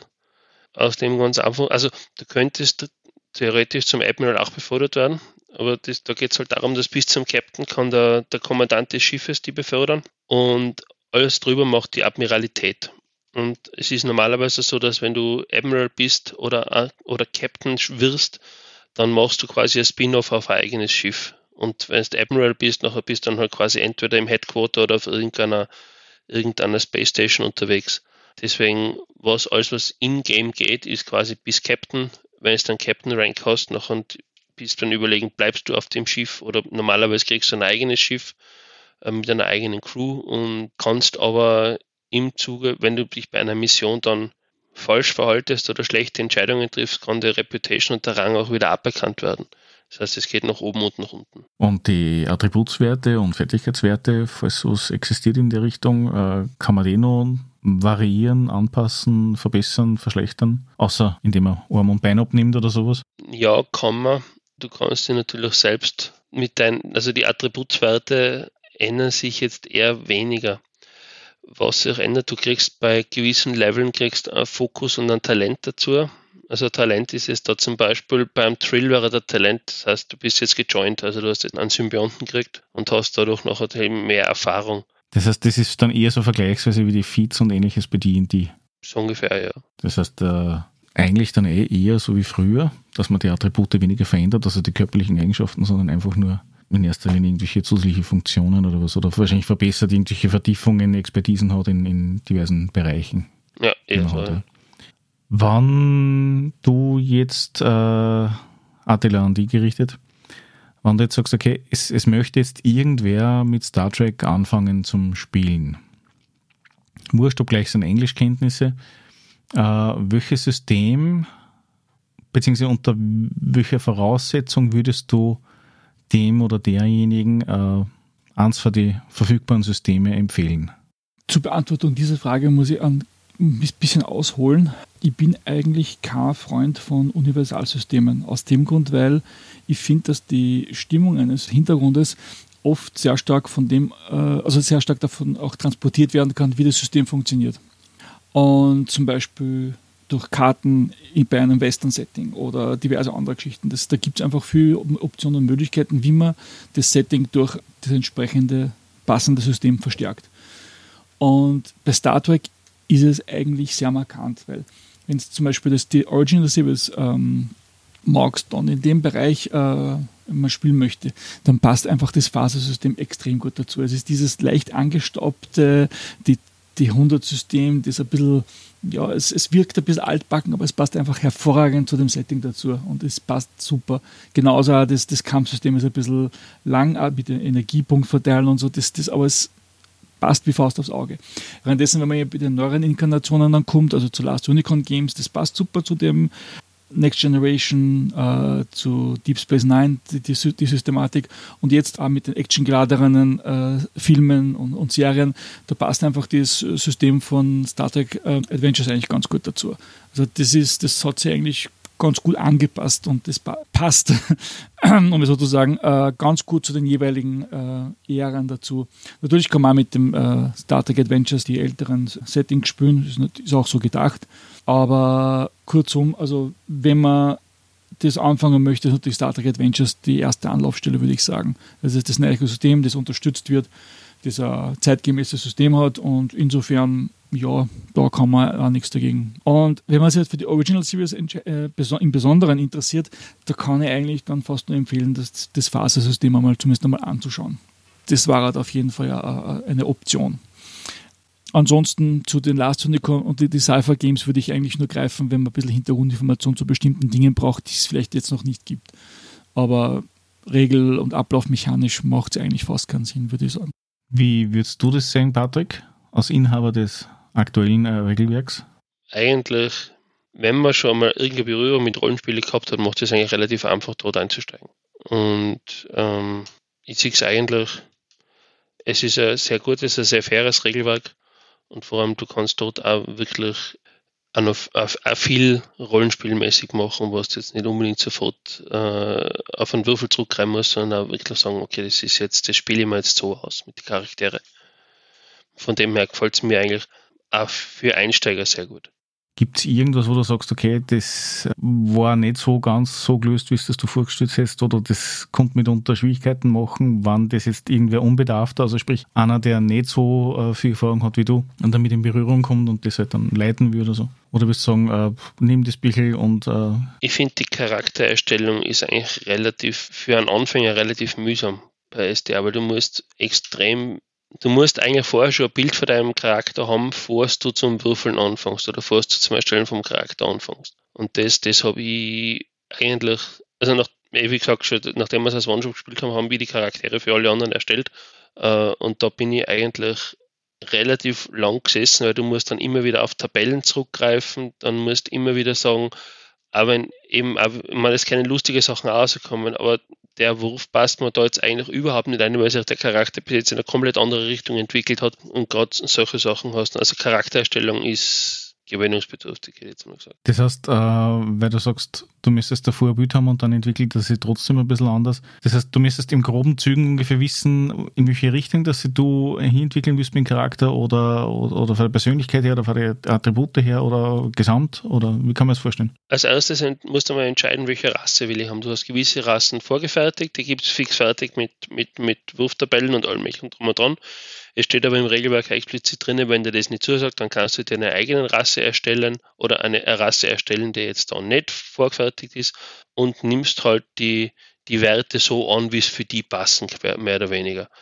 Und du musst eben, das ist die erste Entscheidung, die du treffen willst, bin ich ein Mensch, bin ich Andorianer, bin ich Vulkanier, und von dem aus hat eigentlich jeder ein gewisses Bild von der Rasse. Ich meine, jeder weiß jetzt, dass die Tellariten zum Beispiel jetzt nicht die friedliebendsten Typen sind, sondern dass die gerne mal Wortgefechte austragen und so weiter. Und so einen diplomatischen Track machen zu lassen, haben wir jetzt gesehen in Lower Decks, ja, es geht. Auch Tellariten können Captains werden und auch diplomatisch gut sein. Ist aber eher die Ausnahme als wie die Regel. Genau, ja. Und solche Sachen, also du musst schon, für meinen Geschmack, musst mit der Materie des Universums und auch mit dem, wie du dann spielen willst, eigentlich schon ein bisschen vertraut sein, bevor du mit der Charaktererstellung anfängst. Das heißt, du würdest auf alle Fälle, wann das eine neue Gruppe sein sollte, zumindest einer davon sollte ein bisschen Ahnung haben, damit er das im Vorfeld ein bisschen sich überlegen kann, was da, wie er die Gruppen halt dann ausrichten würde. Ich würde die Charaktererstellung auf jeden Fall gemeinsam machen. Fürs Kampagnenspiel eignet es sich natürlich auch, haben wir gesagt. Null mich in Variationen. Gibt es irgendwo was, wo du sagst, okay, gibt es da irgendwas, wo du sagst, okay, das ist einzigartig gegenüber den anderen Systeme, was offizielle Lizenzgames sind im Star Trek-Universum, oder würdest du sagen, das sind im Prinzip alle gleich, bis auf das Würfelsystem ist halt ein bisschen anders und ein paar Kleinigkeiten sind anders, aber es gibt nichts Markantes, was unterscheidet? Naja, es spielen alle im Star Trek-Universum, insofern kann es auch nicht wirklich grundlegende Unterschiede geben. Und natürlich ist das System dann entsprechend dann das Einzige, was es unterscheidet. Aber rein vom Feeling, vom Flair habe ich es eigentlich schon vorher gemeint. Also das trifft eigentlich ganz gut die einzelnen Zeitalter, in denen die jeweiligen Spiele erschienen sind. Sage jetzt einmal wenn man die letzten 30 Jahreszeitalter bezeichnen kann. Oder eigentlich 40 Jahre, wenn man es geht. Ja, 40 Jahre eigentlich. Und insofern, wie gesagt, also die für neuere Gruppe und alles drum und dran würde ich einfach, ist das Neue schon ganz in Ordnung. Also da gibt's, das hat einige Mechanismen, die halt zeitgemäß aufgearbeitet sind. Ich kenne es halt nicht, sage ich jetzt einmal im Detail. Ich habe es einmal durchgelesen, ein bisschen da durchgeschmökert, jetzt nicht im Detail natürlich gelesen, aber hat eigentlich einen ganz soliden Eindruck gemacht, auch von der Aufmachung her, aber gut, Modifius macht jetzt eigentlich, da kann man nichts dagegen sagen. Und das System hat sich natürlich auch schon ein bisschen bewährt in den anderen Rollenspielsystemen, weil das ist ja nicht das erste Mal, dass sie es verwenden. Und ja, das 2D20-System ist ja schon etwas älter. Das kommt in vielen ihrer Publikationen, oder fast jeden ihrer Hauspublikationen vor. Angefangen von den Conan bei den alten, bei diesen Mutant Chronicles. Ja, aber ansonsten haben sie halt ziemlich viele Spiele mit diesem System. Also, wie ich schon vorher gesagt habe, gefällt mir recht gut das INI-System mit dem Abstand eben, dass das abwechselnd dann funktioniert. Und was mir auch sehr gut gefällt, das ist eben beim Würfel, wenn du den D6 einsetzt, ist eben der Effekt, der da noch zusätzlich zustande kommen kann. Das heißt, das kann da helfen, kann da aber auch, also im Normalfall hilft es, da kann aber auch dagegen sein. Das heißt, wenn ich jetzt zum Beispiel versuche, irgendwas zu reparieren und ich würfel den Effekt, dann wird das Ding repariert und zusätzlich bin ich draufgekommen, dass ich das eine Teil dort in der Maschine eigentlich gar nicht brauche und deswegen habe ich das jetzt zusätzlich noch bei mir drinnen. Nur also blödes Beispiel, das sind halt so Kleinigkeiten, die noch recht cool sind in dem System. Also wie gesagt, ich glaube, Patrick hat es ja schon vorher ein bisschen angesprochen. Bei Star Trek muss man nur auf eins ein bisschen aufpassen. Wie bei allen Systemen, wo halt einer irgendwie vielleicht einen höheren Rang hat, ist die Gruppendynamik. Dass man da ein bisschen aufpasst und ein Auge drauf hält, dass da nicht einer zu kurz kommt und einer ein bisschen sehr den Spotlight sich drängt. Es gibt zwar Systemmechanismen, die das ein bisschen in Kontrolle bringen können, aber schlussendlich liegt es auch in der Verantwortung der Spieler und des Spielleiters, dass das ausbalanciert bleibt. Und gerade bei solchen Spielen muss man ein bisschen aufpassen drauf und schauen, okay, passt es für mich, dass ein Spieler den Captain spielt, oder sollte es doch lieber ein NPC sein?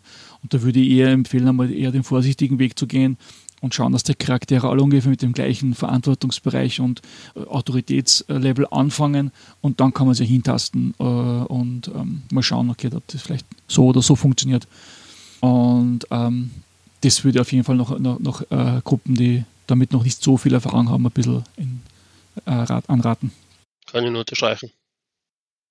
Wann du jetzt Mitglied der Enterprise sein konntest, Patrick, welches würdest du sein wollen oder welche Funktion würdest du innehaben wollen? Also du als Spieler. Welche Ära? Such das aus. Definitiv Ingenieur auf der Enterprise D. Wimsy bleibt bei seiner Aussage von vorher? Sein, ja. Ate? Original Series Captain. Ja, dann würde ich sagen, beschließen wir die Runde.